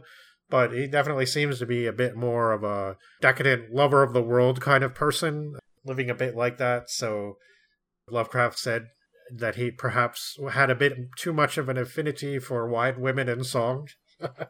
this is Lovecraft, of course, so you can take that as you will. But it's just it's kind of interesting that yeah, he seems to have really struggled with this, but his stories at their best are really really good. This is not him at his best, but I can see why having it printed in the Fantasy Fan would have been really cool to mm-hmm. see a story by by Clark Ashton Smith. Yeah. And it's not terrible by any means. I mean, just these these guys getting their doom coming to them because they dare to pry into forbidden lore. Like, as with a lot of stories like this, I have questions. Like, I kind of wanted to know more about how it started. Like, you really don't get, like, it, it's almost as though the journey of going there and being exposed to whatever the cloud people are damaged the guy's brain. So he can't really remember even like it's almost like he's living in this perpetual nightmare now where his life almost starts with going to the city and he has these vague recollections of some book and it's like we don't really know what book it is but it's a book that contains all these hidden secrets. And i don't know i liked it. Like that that was really haunting. It was just sort of perfunctory. Like as far as stories like this go there's definitely better ones. And as far as smith goes i wouldn't really start with this even though we're doing we are starting with this on the podcast. But like I would have gone somewhere else probably hmm. if we were specifically gearing for Smith. And I do actually have an idea for a planetary romance type episode where I think we can incorporate Clark Ashton Smith and his one of his Martian stories, C.L. Moore and her Martian stories, and a Leigh Brackett story. I think that would be a great Chrononauts episode. I don't know about yeah. you guys, but yeah, definitely. But mm-hmm. yeah, yeah, no, I definitely didn't mind this at all. I, I actually quite liked it. I mean, nothing yeah. happens. It's just kind of atmospheric vibes for a mm-hmm. couple thousand words, but you know that that's totally fine. Mm. Yeah, this is actually my first Smith. I do have a copy of a collection of his stories, which yeah is edited by Joshi. So I, I wonder how that his his tastes do affect the the selection of that. Yeah, well, I remember you telling me the contents, and I commented on that, and I said, "Well, he's included a lot of the like contemporary stories. And and I mm-hmm. noticed too in some anthologies he edited, like he includes I don't know, I mean I, I like I'm not I'm not saying that these stories are bad and the Dark Eidolon definitely includes a lot of the weird otherworldly ones too, but mm. it just seems like Joshi focuses a lot on the the now like the stories set in the here and now that almost could have been Lovecraft stories. And I don't really think that that's the best that Smith has to offer. I think really Smith excels at these weird hallucinogenic landscapes and like okay, one of his stories is a really short story about these two guys from Atlantis who are like the last survivors of Atlantis and they build a ship to travel into space and they go to Venus and they call it something else of course, but they go to Venus and they're all happy to be on Venus and they can breathe there so they're so uplifted and wonderfully overcome that they start like cavorting around and playing around. And as this is happening, the story describes how they're very slowly being covered by flowers and turning into plant people. And at the end of the story, they're plants. and they're not the same people that they were when they started. And like they're totally oblivious, but Smith is describing this happening. And it's just a few page long story, but it's so good. And it's so trippy and weird. And that's the stuff that he's really good at, I think. Cool. Yeah, I didn't really have too much on this one. I mean, there, there's not much there aside from atmosphere, but I did enjoy it. The far off landscapes and alien worlds are definitely more. Yeah, and there's a glimpse of that in this story. There like, is, yeah. Know, and you got to not, see not the much. weird city, but it's just a glimpse. And yeah. yeah. In terms of writing, I think it's like it's the story that goes smoothest in this batch, but like that's is, not yeah. really saying too much, I guess. yeah. So, yeah. and then there is a weird throwaway description of the natives too, which Smith doesn't usually do. Like he's usually a bit more classy than that, I think. But I don't know. It's of its time, I guess. But yeah, yeah, it's just kind of subhuman or something. He describes them. So I don't know. Usually, he's a bit better than that. yeah. That, yeah.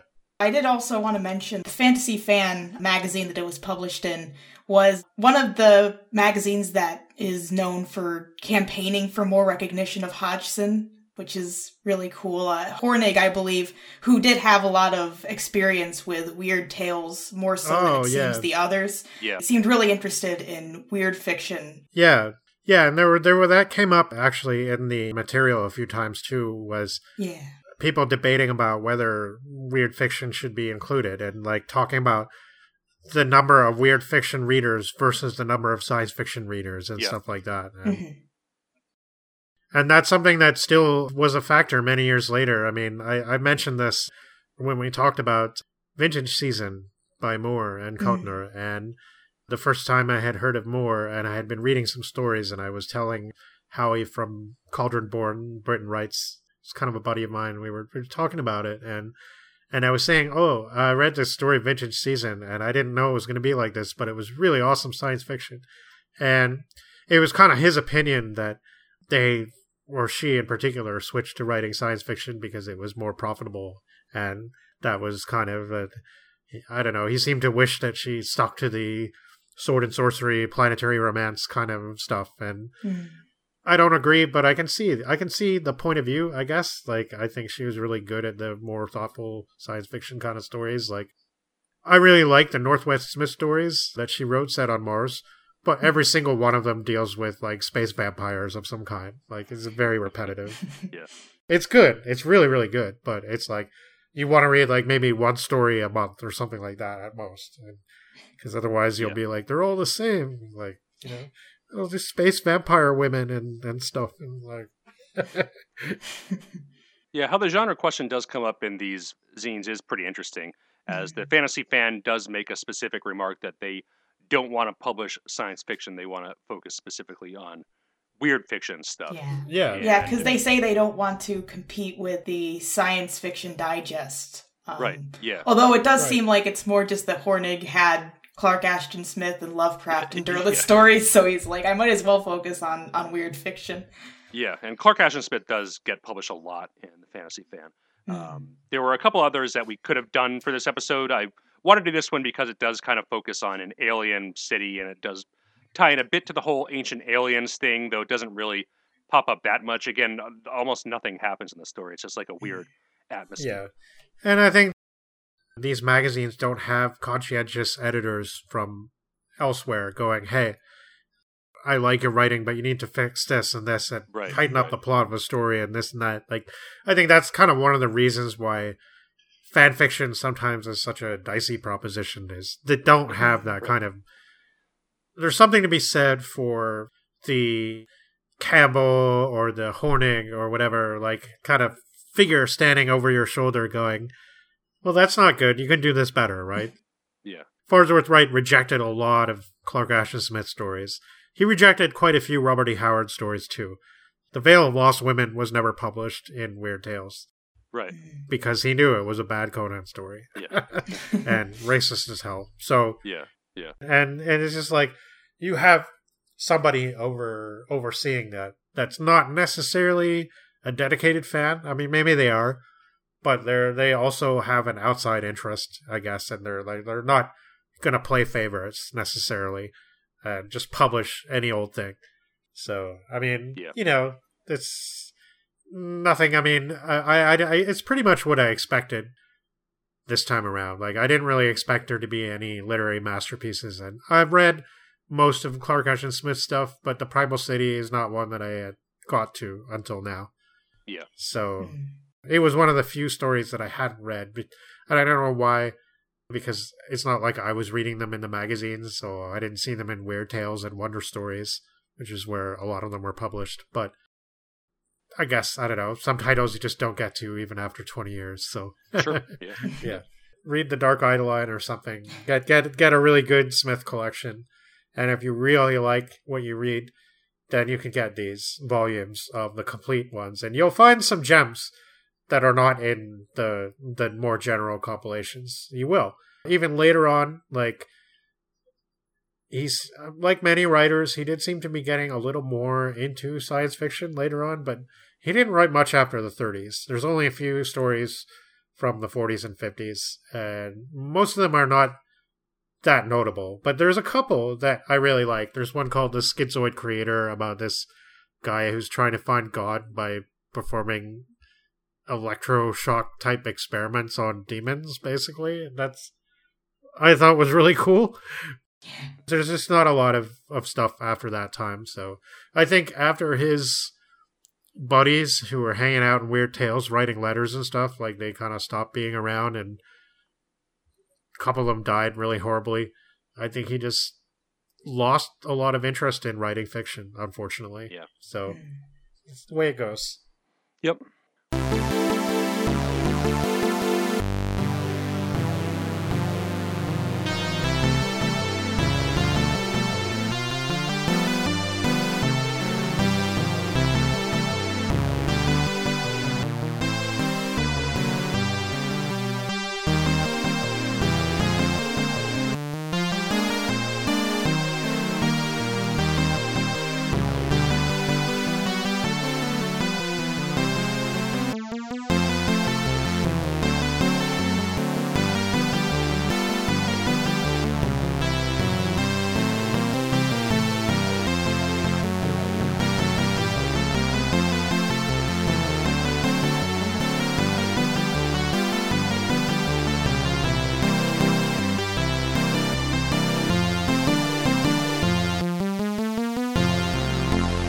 Well, I guess before we take a break, we just want to cover one story real quick that's going to Mm-hmm. tie into the story after that.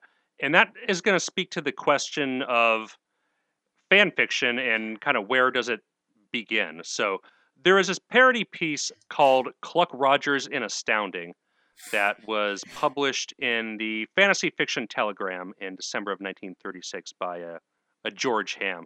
And we were talking before the recording about you know who is George Hamm, and we couldn't really turn up anything. It might not Yeah. even be a real name. I thought I came up with I saw I thought I saw him mentioned again somewhere. Mm. It, it could well be a pseudonym. I don't know. I'm not entirely sure, but this one is basically a I don't know. It kind of follows like a script, like a like a, Yeah, almost so gonna it feels like a radio play or something. right. like Ex- that. exactly. Yeah. Yeah. Yes, we have an announcer and stage directions and you know music cues and all that, and you know it's very much clearly uh, science fiction parody that is Yeah. playing on Buck Rogers, and you know we we get some insults traded between Cluck Rogers and the uh, main villain Killer Cohen, and this all takes place in the office of Astounding magazine, and we get lots of in jokes to the science Yeah. fiction community. It didn't make me laugh once. Yeah, It was historically interesting though. it, it was. Yeah. Yeah.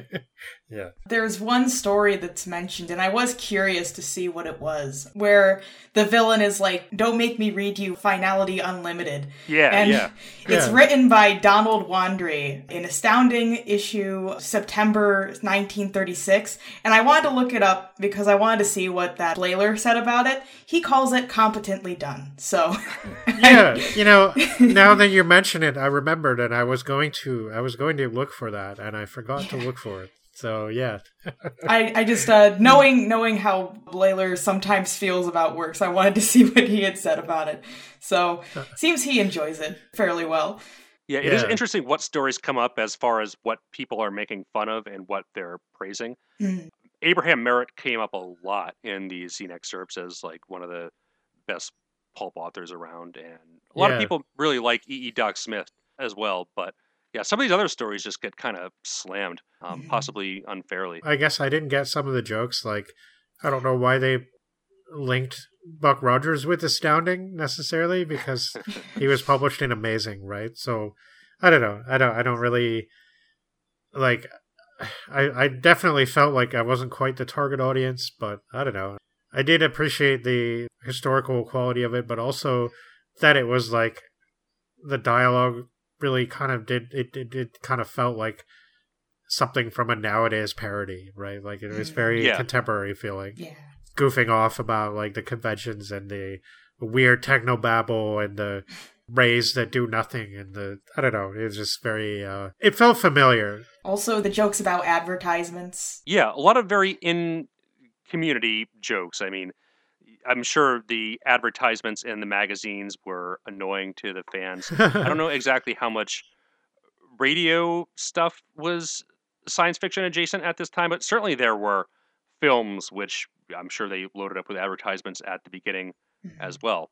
Yeah, it does feel very much like it could be a well, I guess it does have some similarities with modern fan fiction parodies in that Yeah. it is very Mhm. self-referential in that way and there's lots of jokes to stuff that is Right. related to the community. And I didn't mention like when I first kind of got the internet, I did I was kind of looking into fan fiction a fair bit too, and I found a lot of Doctor Who fan fiction, and I found Usenet news groups. You mentioned Usenet earlier, Nate, and Yeah. and you know like I found a group specifically devoted to X Files fan fiction. Oh yeah, no, fan fiction was huge on Usenet. Yeah, and it was like there was so much, and I remember being in grade nine, I think, and I had like access to Usenet through a BBS or something, and it was like everything was text based, and it was all through a Linux shell on my DOS computer, and like you know, I was getting all these X Files stories that people had written, and Gretchen, you'll be interested in this. The first time I heard of Quantum Leap was because of an X Files Quantum Leap crossover story. So yeah. Yeah. More on that later. But uh Yeah. on crossovers that is. yes. I mean I didn't like I didn't think this was funny, but I could I could totally imagine it as a radio play. No, uh, definitely, yeah. It, it's written that way, more or Yeah. less. Yeah. I didn't really find it that funny. I, I did appreciate some of the jokes, but I didn't really laugh at them. Yeah, I mean I, I imagined saying some of the lines in an over the top way and that was kind of funny to me personally. Just you know, like imagine him being set out like that. But yeah, Mm. but other than that it didn't really make me laugh. But I We'll have to perform it. yeah, Yeah. and I will say the description of the astounding offices does sound kind of a little bit true to form after reading the astounding book. Um, talking Definitely, yeah. about like Mhm. Campbell working in the back of the office and how everybody had to squeeze through like all this, these huge stacks of like paper and rolls of, of paper and like the astounding office was in the very back of this messy room and like there's this yeah i don't know. It, it sounds like an interesting working environment to say the least. Maybe not necessarily bad but and like meanwhile you're not allowed to smoke in there and it's the 1930s and everybody like really wants to smoke especially john campbell. Like you're not allowed to smoke because there's so much paper that could like catch fire instantly.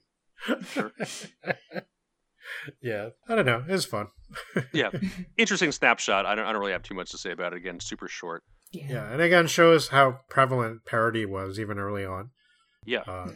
it's not as entertaining to me as it was like, and I, I just kind of remember like again it got me thinking. Another thing that I found at that time was like Star Trek parodies, and there was some guy I can't remember. You know, he had one of those like typical internet handles of the time, but he wrote Star Trek TNG parodies of like hmm. several of the episodes specifically and i remember really enjoying those but and like now i don't think i could read anything like that like it's, it's- it would feel like a total waste of time and just, Yeah. yeah, i don't know parody and spoof is I, I think for a lot of us it's the kind of thing that sounds really great when you're like younger but I, I don't know. I think maybe as you get more exposed to stories, those kind of things lose their appeal for a lot mm. of us. I know for me, like Hitchhiker's Guide is probably like the extent of my. I can see that that's a really fun lampooning of some of the tropes and stuff like that, and I really enjoy it. But much further than that, and I start to be like, yeah, okay, like I get it. You're trying to mm-hmm. be funny, and that's cool. Yeah. But Even Hitchhiker's Guide can be a little much sometimes. yeah, yeah, it is true. Well, I guess with that, should we take a quick break? Yeah, we'll take a quick break and we'll talk about Star Trek, eh? Yeah. Yeah. Yeah. All right.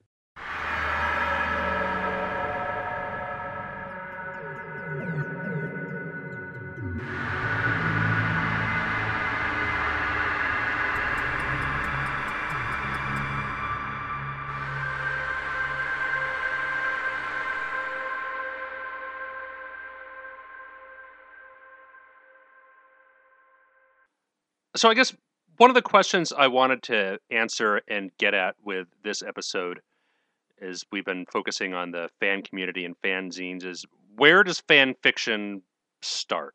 I mean, there's a clear difference between modern fan fiction and what Jules Verne was doing with Edgar Allan Poe.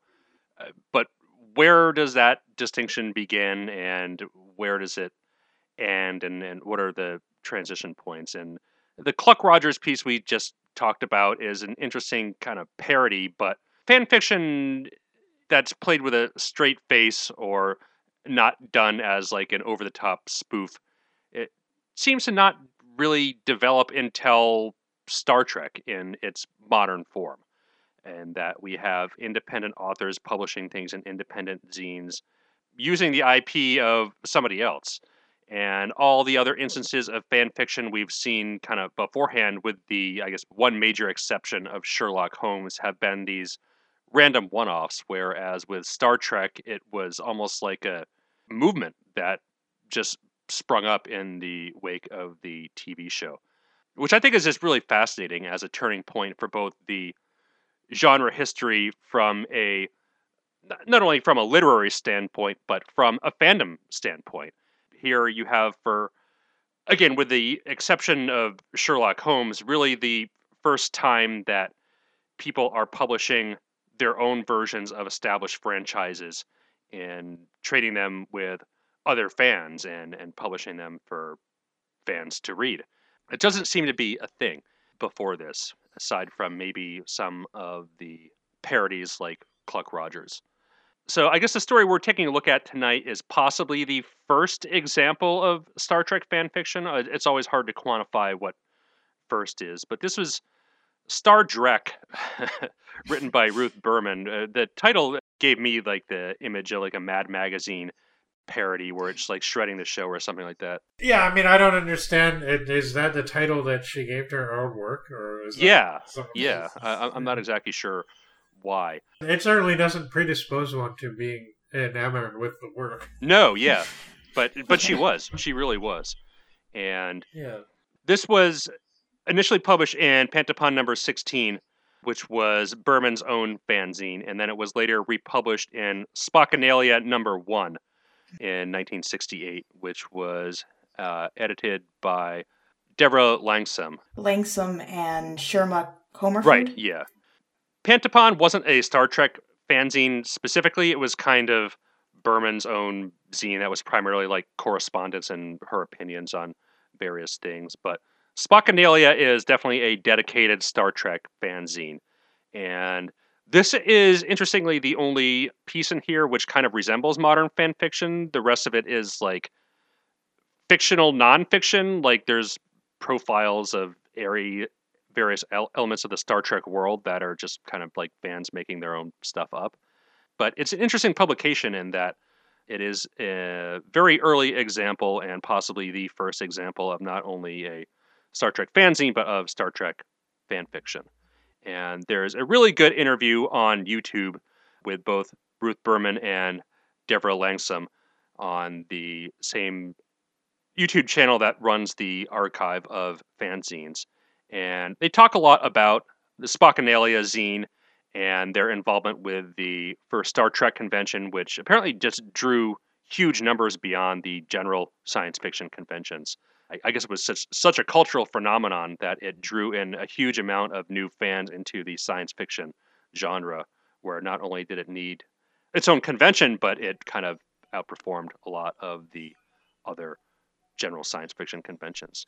Mm-hmm. And I guess one comment that Berman made regarding the nature of fan fiction is that she said that the early 1930s fanzines that we were talking about earlier tonight, a lot of the fiction authors realized that good stories could be sold to professional magazines and you'd get paid for them. And stories that couldn't be sold typically were not good, and nobody wants to read a story that isn't good. So there was a tendency over time to see less original fiction in the fanzines. But when Star Trek came around, there was intellectual property and licensing issues. And with the huge influx of new fans, there was a huge demand for more Star Trek stories, especially after the show went off the air. So the right. independent fanzine format was kind of a natural fit for that demand. Yeah, so that James Blish first tie-in novel, Spock Must Die, yeah, that was published in 1970. So that was pretty soon after the end of the the official end of the season three of, of the original Star Trek series. Mm-hmm. It took Doctor Who the same amount of time basically to start. Like while the show was on, there were no official continuation novels. There were the novelizations of the TV stories, but there were no like independent series of novels. But then, as soon as the show got off the air, a couple years later, oh, you know, we got to start this, right? And it seems like it was the same deal with Star Trek. Yeah. There was a pocket books line that really took off in the 80s, and that was very regular. But it seems like in the 70s, there were quite a few published somewhat irregularly. So, this just the scale of the numbers and the fans involved with Star Trek versus what we saw in the 1920s and 30s. They estimate that about 5,000 copies were printed of each issue of Spockanalia, which for a mm, fanzine wow. is like huge. That's it, a lot. It, it's like yeah, almost yeah. unthinkable. Mm-hmm. Yeah. I, I think a lot of the pulp magazines had circulations that were only maybe one order of magnitude larger than that. Yeah, certainly the fanzines that we were talking about earlier tonight had circulations of probably no more than a couple dozen. Uh, some maybe mm-hmm. not even that high.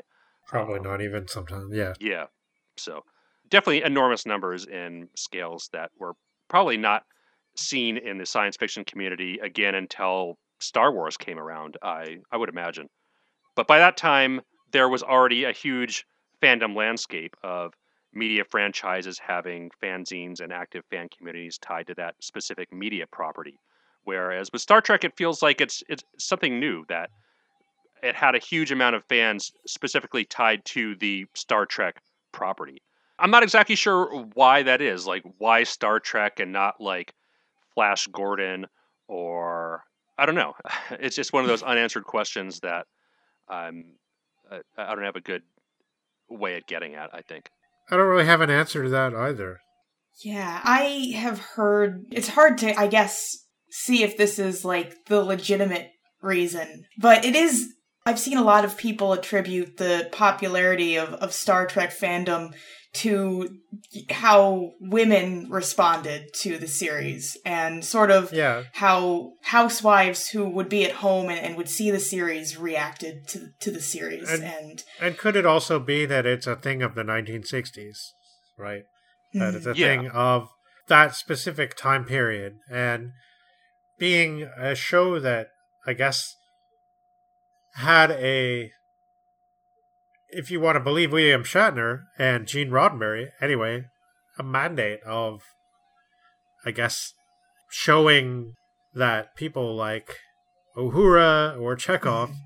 could be important and could be, you know, have important positions on a starship traveling the galaxy. Yeah. Stuff like that. Yeah, I mean, Uhura is the first African American character in television to not be just like a maid or a servant or something. She's yeah a legitimate part of the crew. Yeah, and the right. women in Star Trek fandom is an interesting angle in that it's a total inversion from what we saw of the 1930s fanzines when there were almost no women mentioned at all in any of the Mhm. pages, whereas in Spockanalia, all the content is pretty much written by women, Mhm. which I, I thought was pretty interesting. Yeah. It is quite something. Like, I don't know if television, especially being like a very different medium and maybe being perceived as more, I guess, for the masses, right? Like, and there's more involvement from all sorts of people who are not necessarily, again, like, they're not necessarily fans. They're not necessarily 100% committed to the thing, but they their influences and their their way of thinking does enough to contribute a little bit to the whole. And television has always been more. I mean, somebody like me who doesn't watch a lot of television saying this, but like television has always been more accessible than stuff that people read a lot Yeah, of the definitely time. true. Like it's Yeah. just, just it's, it's by the '60s that was very much a thing. So Yeah. Yeah. it's not necessarily a bad thing. It's just, just the way it is. So Yeah. So I mean, with this one, it's interesting in that it is it's a crossover. yeah. so I haven't read the Faerie Queene. Uh, have either of you? No. No. It was certainly mentioned a lot in this. The author it seems to be a big fan of it. Yeah. No, definitely. And Yeah. it gets mentioned all the time in the English canon, and it's one of those books that I would like to read at some point. It's Mhm. really, really, really long. I think it's like four hundred thousand word range. So yeah, there's around several volumes, isn't there? Yeah, something like around a thousand pages, uh, maybe a little longer. But from all the reviews, it seems like it's an enjoyable read, not something like Clarissa, which I also haven't read, but apparently it's just Mm. an insufferable slog that goes on for a thousand pages. Yeah. So I don't know. This is basically the Star Trek crew finds their way into the Faerie Queene. Um, Yeah. I, I would probably get the references more if I read it, but I wasn't going to read a 400,000 word text to prepare for the Right, fan right. fiction story. Um, I mean, I'm sure it would be more like I don't know. Maybe it would be less perfunctory than reading this. Like I, I, I had as the longest work in the episode of fiction. I struggled with this. I didn't really enjoy reading it. I don't know. I guess you know it's just one of those things, right? Like like the fan fiction. I don't know. Every now and then I came across something that I thought was pretty cool, but yeah, it's just it's.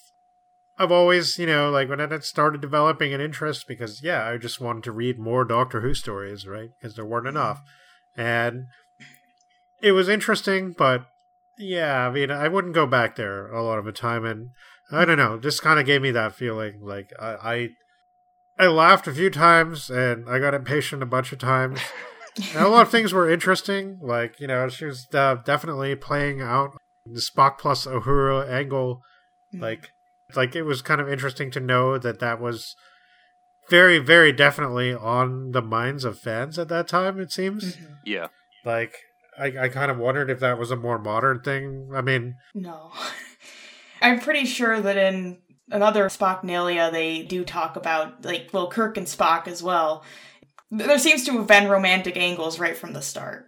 yeah, Yeah. And in that interview on YouTube, they basically say that the smut slash fan fiction was written almost immediately. It was just not published in some of the fanzines because some of the Yeah. editors were too embarrassed, but they circulated copies of it anyway in secret. That's really interesting. I I guess I've always been a little bit I don't know what the right word is. Like it's a weird fascination because it's not really I, I don't know, like this whole wanting to see a character that you envision because you see them on a TV program or something like, you know, engaged in relationships that aren't really featured extensively in the show, but you just like want to see those characters do those things. So you write these stories and it's like Mm.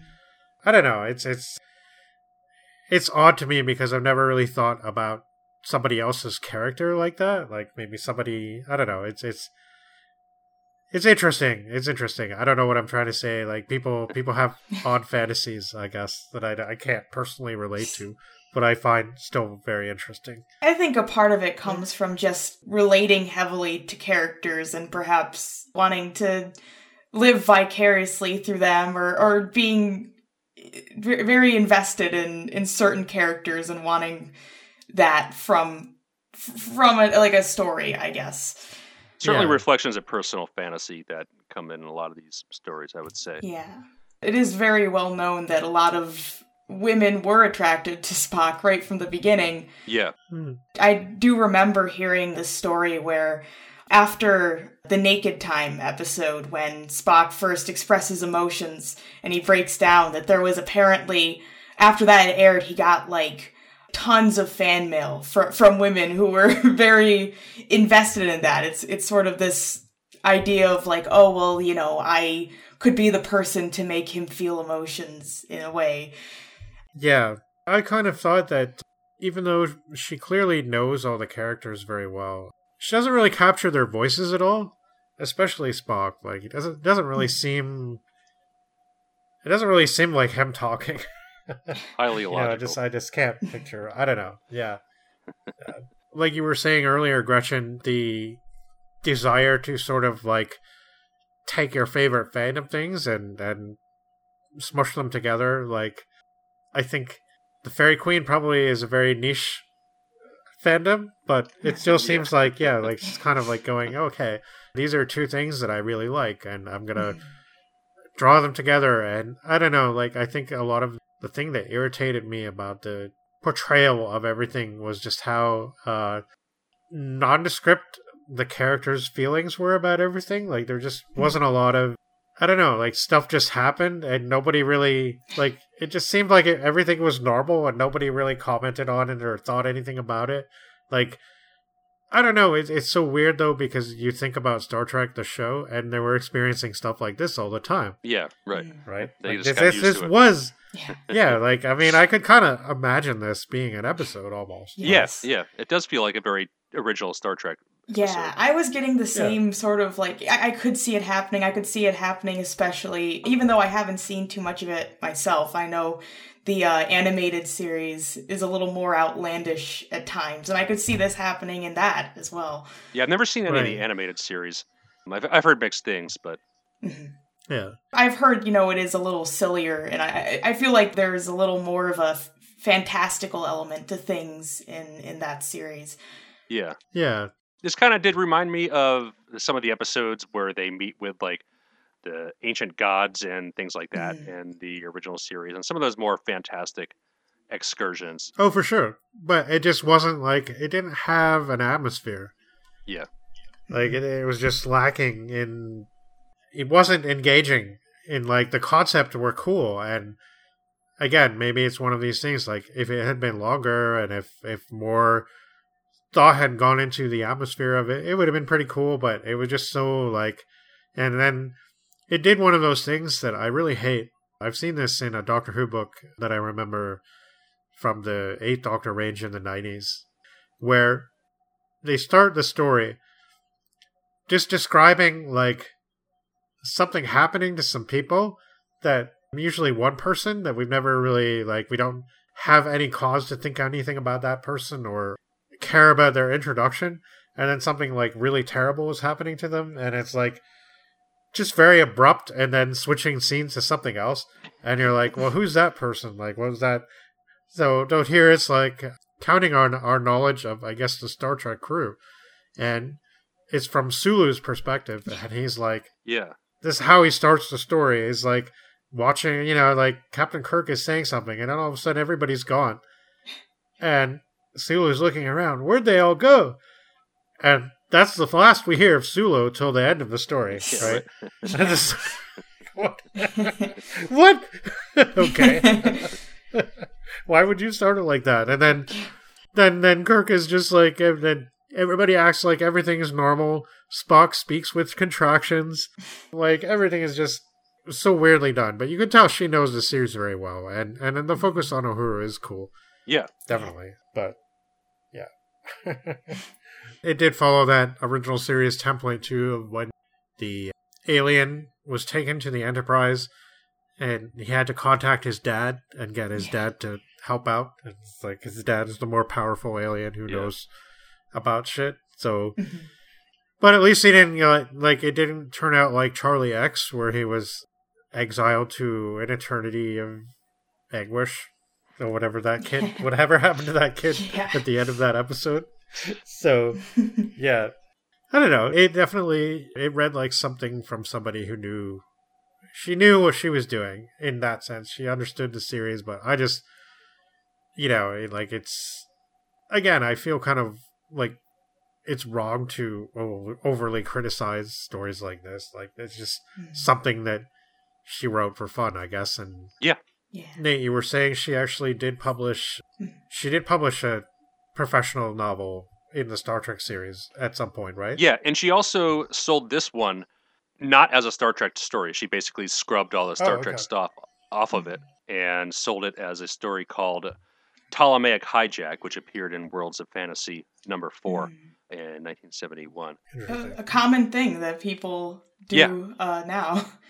Yeah, I mean, Fifty Shades of Grey is the obvious example of Yes. modern I times guess so, of, yeah. that happening. But yeah. yeah, it, it's happened a bunch, and Mm. yeah, she did write a official Star Trek thing later on. It was the Face on the Barroom Floor with Eleanor Arnason that Mm. appeared in the Star Trek: The New Voyages series. Okay. Interesting. Yeah. Also, I believe that Visit to a Weird Planet Revisited was also in the the new voyages, Yeah. which she also published in another issue of Spockanalia. It was based on Visit to a Weird Planet, and it was like about the actors s- switching places with the characters on the show. Ah. Yeah, it's that Cool. one actually sounds like a fun idea. Yeah, yeah. yeah. It, it seems like it's a mix of essays and just short fiction um, Mhm. that appeared in there. yeah. Yeah. So Spockanalia had a lot of poetry in it too, eh? Yeah, yeah, v- Yeah. very varied in the content. At least that first issue. I, I didn't take a look at the later issues. I did want to read because there was also the, the cast of TOS knew about it and actually wrote some letters for it. Okay. And DeForest Kelley and Leonard Nimoy wrote to it in the style of, of their characters. Nice. So I did want to read a little bit of DeForest Kelley's and then Leonard Nimoy's responses. So here is part of DeForest Kelley's where he says, Regarding your questions of how I feel about space medicine and having a non human aboard the Enterprise, space medicine I can take, even though computers have removed a great deal of mental challenge and true personal discovery. My thrill still comes when we touch a planet similar to Earth in the 1960s, where a physician's mind and skill are still the prominent factors, not a computer or space medical gadget aboard the Enterprise. As for Spock, what the blazes do I know about Vulcans? I reach for his heart and come up with his liver. His blood is green as well as an indelible stain. I recently brought aboard a young Dr. Mbenga who interned in a Vulcan hospital to get Spock off my back. I can't be bothered with rubbing my nerves raw about a physical jigsaw. I have enough problems without taking on all of Spock's peculiarities, mental or physical. He is capable of undoing every single thing I have learned in all of my years of medical training, and I don't intend to let him do it. I have warned Captain Kirk that one more Vulcan aboard our ship, just one more, and I will resign from the service. And then Leonard Nimoy as Spock responds, I have read with interest Dr. McCoy's comments on space medicine and particularly his complaints about having to treat a Vulcan. If you can imagine what it would be like to have a toothache treated by a screaming witch doctor, shaking Oh, yeah. ancient instruments and yelling unintelligible incantations, you have some idea of what a Vulcan experiences when treated by the ship's surgeon. Nice. So yeah, that definitely fascination with Vulcans and Yeah. Vulcan thought process. Yeah. yeah.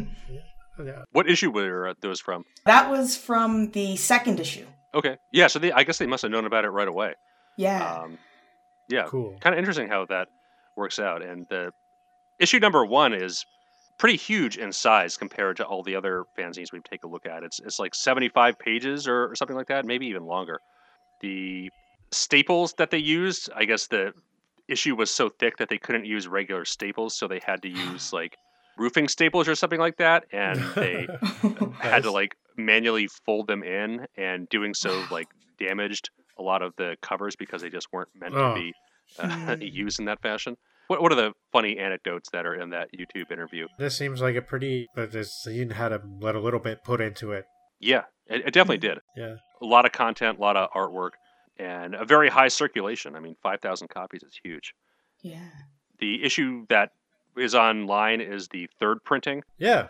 I don't know. Yeah, I don't really have anything else to add about that story. I mean, I I did struggle with it a little bit, but it was also an interesting read. So Yeah, it's kind of how I think about fan fiction of a certain vintage in general, right? Like it takes you back to, to things that like some of these properties have been around for long enough now that it it just seems like the concerns are very different, and at the same time, so much now, especially in Star Trek and Doctor Who, which we'll be talking about more at length at some other time in the not too distant future, but you know things get answered a lot in the media i guess not just the tie-ins but the episodes too. Like you know they try to there's so many different series of this and that and they try to fill in so much detail about things that you might you know you might have had questions about. And i think that's something that as well as the crossover things fan fiction always has this fascination with uh, filling in gaps. And that's you know, I mean, we don't see it so much in this story from today, but like, it in general, it seems like like yeah, doing something like filling in stuff about Vulcan, about Spock's background, about that especially is something that all the writers wanted to do, and I think like when the professional books started being published, that was the kind of thing that they really went for, especially not even even before I think just doing kind of stories that could have been TV stories, but maybe a bit longer, right? It's like getting into the background, getting into the the truth about Spock and his people, because that's one of the most fascinating things about the show, and you could tell that Berman feels that, right? It's just like yeah, definitely a historically interesting piece. I mean, uh, maybe the first modern piece of fan fiction. It, it's really hard to put the line on where it starts. yeah, where does that start? We don't But- know. Yeah. I'm not willing to speculate. no, it, it- it's almost an impossible question to answer. Almost as impossible as it is to figure out when science fiction started. Pretty much, yeah. Yeah. Yeah, Even if you trolled through all the fanzines through the 40s and the 50s, you, may, you maybe encounter some precursor to this. I mean, who, who knows? Right. I mean, and even like there are some interesting questions that can be asked, like going back to our 1930s guys and Lovecraft and all the things that sprang up around him. Right. Right. Yeah. And I mean, it wasn't just his doing; it was all of them. But they were all like creating these weird metafictional scenarios, like secret books and stuff like that, which the other writers would refer to in the text. So you'd be like, you know, oh, the Vermis Mysterious by Von Junzt or whatever. That's Mhm. like Howard's mysterious book. The Necronomicon by Abdul Alhazred. That's Lovecraft's. The Book of Eibon. That's Smith's. You know, and all these are like creating these things, right, and making it like a shared universe that they could all play in. Yeah. And to me, it's like, see, I always had this problem with the Doctor Who stuff in particular, I guess, because that was my first fandom, and that was like, I don't know, I'm not really that committed to it now, I guess. Like, it's over time, it's just been kind of like, yeah, I just like the classic stories that I grew up with mostly, I guess. But, and, you know, I mean, I remember like, there's some of the novels that are good and some of the new episodes I like. Like, but it just seems like yeah you know like i always kind of thought i don't really differentiate between what a fan writes that i like and what a professional writes that i like like where does that line come into play mm-hmm. how do you start thinking like this is legitimate versus this is not legitimate like this is part of the the canon as they say Right. right, It's a word that we're not supposed to talk about but everybody thinks about you know like, Yeah. you stand on one side of the other, right? One side of the other of the canon debate. And I don't know, it's just like to me it's always it's always been this kind of it's what you like. How can you think about it in any other way? So what you like is your canon. And what you don't like or what you don't know about is not. And it's as simple as that. Yep. So Mhm. if I want to include Sherlock Holmes stories by somebody else in my Sherlock Holmes canon, yeah, maybe I can do that. But, I mean, it's not like, you know, I have a choice. I don't have to include anything but the Arthur Conan Doyle stories. And that's fine. And I guess people who only want to incorporate the original Star Trek ideas into their personal headcanon, as opposed to whatever people come up with nowadays, that's fine too, if they want to. But I don't know. It's just really interesting to me. What was that acronym you used earlier, Nate? I- IP? Oh, intellectual property. Yeah. Intellectual property yeah so that's that's what it that i was wondering about that i was i was pretty sure it stood for something like that but i wasn't totally sure Yeah. Sorry. I I guess industry jargon. and, and i kind of thought like yeah that's that's that's really interesting people working in that playground right there's so many things you have to consider that you wouldn't otherwise because Right. you're working with an intellectual property right hmm. Yeah, no, definitely an interesting piece. Uh, I mean, it's hard to say whether this is the first piece of modern fan fiction, but certainly after this, fan fiction becomes like a real thing that thousands and thousands, if not millions, of people start writing for all kinds of things, and pretty quickly afterwards. For not, for not just science fiction, fantasy titles, they mentioned like Starsky and Hutch fan fiction too, which I, I thought was pretty amusing. yeah Man from Uncle. Yeah, right. Some as well. Yeah, yeah, all, all Right. kinds of stuff. yeah. Yeah. That crossovers get so out of control. It's, it's really something. It's really something. Yeah. Yeah.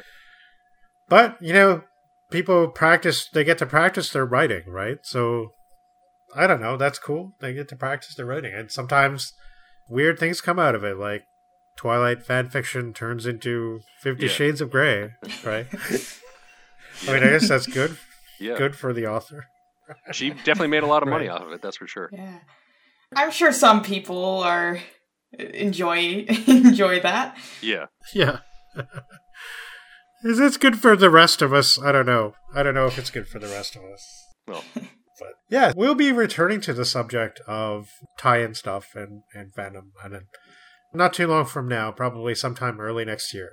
For now, I think our last few episodes have certainly been, I guess, tied in in a way. Like you can kind of see how everything works together and how everything uh, connects. We've been talking a lot about the magazine fiction in the United States in particular. And I wanted to actually bring up a very specific thing. And that is what we'll be doing in December.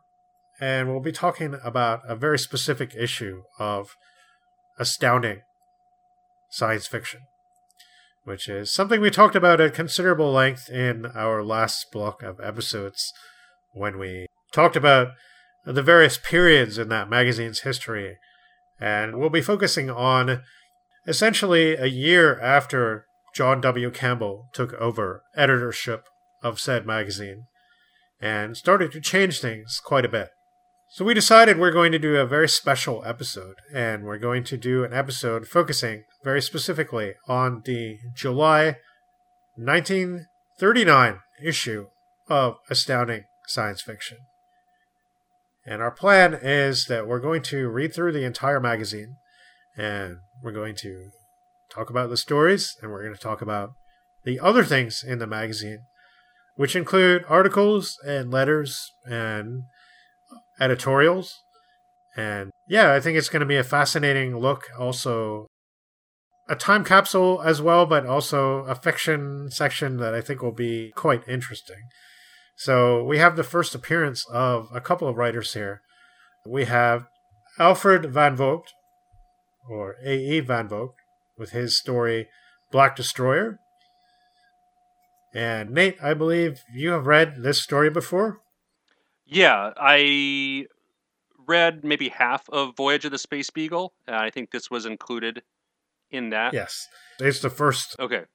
segment of Voyage of the Space Beagle, so yes, essentially. I I have read this one. I- I, I guess we'll see how I feel when I revisit it. I, I wasn't too into it the first time, but at the first time I read it, I I guess it didn't really understand the concept of a fix-up novel, and I just wasn't into the pulpy yeah, prose. and I but- get that, and I think it gets less good as it goes on. But yeah, when you see Black Destroyer in 1939 July, I think you'll like it. I like it a lot. I I think it's a great story. I'm not familiar with everything from the magazine though, and certainly City of the Cosmic Rays by Nat Schachner is not one that I'm familiar with. I've heard his name before. Looking forward to checking it out. One that I certainly do know is Greater Than Gods by C.L. Moore. We talked about Vintage Season a little bit earlier, and we did an episode on that not that long ago. You should listen to that. It's one of our favorite stories that we've done this year, I think. There's also Trends by Isaac Asimov, which is the first appearance of Asimov in Astounding. I believe I believe that he might have had something published in Amazing before this, but it wasn't much. And he'd been trying to submit stories to Astounding for quite some time by the time this one got in. So, I mean, that's a big deal. Our first Isaac Asimov story. I don't. We're a science fiction literature history podcast, so we have to do some of the well known names. So, Isaac Asimov, an author that I loved so much as a kid growing up. And it's a very big influence on me personally, even though I'm not sure I would revisit too many of the novels now, maybe a few of them, but I don't know. I can always recommend his short stories. He's he's one of the people that probably got me super into reading short stories because he knew how to distill that to a fine art. And I personally feel like even today, I feel like I would say that some of his short stories probably stand out. But this one, Trends, is a very early example, so we'll see how that goes. There's also Lightship by Nelson S. Bond. And don't know that one, but I've read something by him, and I'm not looking forward to that one. Hopefully, it's better than what I read. but we shall see. There's also The Moth by Ross Rocklynne. And Ross Rocklynne is an author that I have not read before, but I am. I don't know. His name has come up a few times too, and I'm also curious about him. As with Amelia Reynolds Long and her story, When the Half Gods Go. Amelia Reynolds Long is somebody who has published in Weird Tales quite a bit, apparently. So we can see another crossover there with Astounding. And as well as that, there's a bunch of articles. There's stuff by Willy Ley. Leo Vernon seems to be writing about artificial intelligence, so that'll be interesting to read about, yeah. considering Mhm. RE1 and other stuff we've done in that field. But yeah, we're just going to talk about the whole issue. We're going to talk about it kind of from the now perspective, but also from the perspective of somebody who might have been reading it back then and what they might have thought about all these stories. Some of the authors are new to me, some of them are not. I'm looking forward to rereading the Moore story. I think that's going to be really cool. And I personally really like the Van Vogt, so I I will be defending that probably vocally. Well, we'll see how uh, it goes. It'll be a fun episode. Yeah, yeah. yeah, definitely looking forward to reading more of more. Yeah, same. More, more sounds good. Yeah. yeah. There'll be some interesting things to comment on for sure. Uh, we'll see what we want to spend time with with the uh, articles. And There's a letter section as well. The analytical laboratory and brass tacks. And I don't know. Campbell seems to have been like marketing the magazine kind of as being controversial and kind of like pushing the boundaries a little bit. So this is the pre Second World War period, and I think that that makes a big difference in a way. Like this, I mean, it's not quite pre. Obviously, it's happening right as this magazine is coming out. But Not America's You know, this is- anyway. Yeah. yeah, and this is like this is before Campbell really got pedantic, I think, and it's like it's an exciting time in his editorship, and we're getting introduced to Van Vogt and Asimov for the first time in this issue. Van Vogt's got a thing with the fans too. We didn't really get into the 40s fandom, but in the 40s, we get your thing where Van Vogt wrote his book Slan about mutant people and their powers and hidden tentacles. and I guess a phrase that was used among the fandom at that time was fans are slans. And I guess kind of goes along with this idea that the fans are special, right? And the fans are we're a special community, a special people. And that seems to be something that was developed pretty early on as a feeling of that. That I don't know. I mean, I've I've always kind of been a little wary and suspicious of it in general, I suppose. But it's sweet to see that kind of attempt at bonding and camaraderie and stuff like that. So, hmm. but yeah, I think the evil communist Esperanto practicing people are attempting to take over my hectograph machine and I'm going to have to fight them off before they publish some scurrilous material under my name. And I think you all are implicated, I'm sorry to say. But I think we know the names of some good lawyers.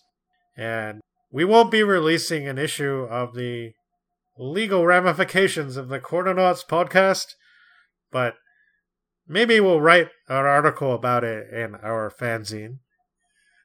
Until then, though, I think we're signing off for now. We will see you next month when we will have some other content. We don't quite know what it is yet, but it'll be something interesting, I guarantee. Until then, we have been and always will be Chrononauts.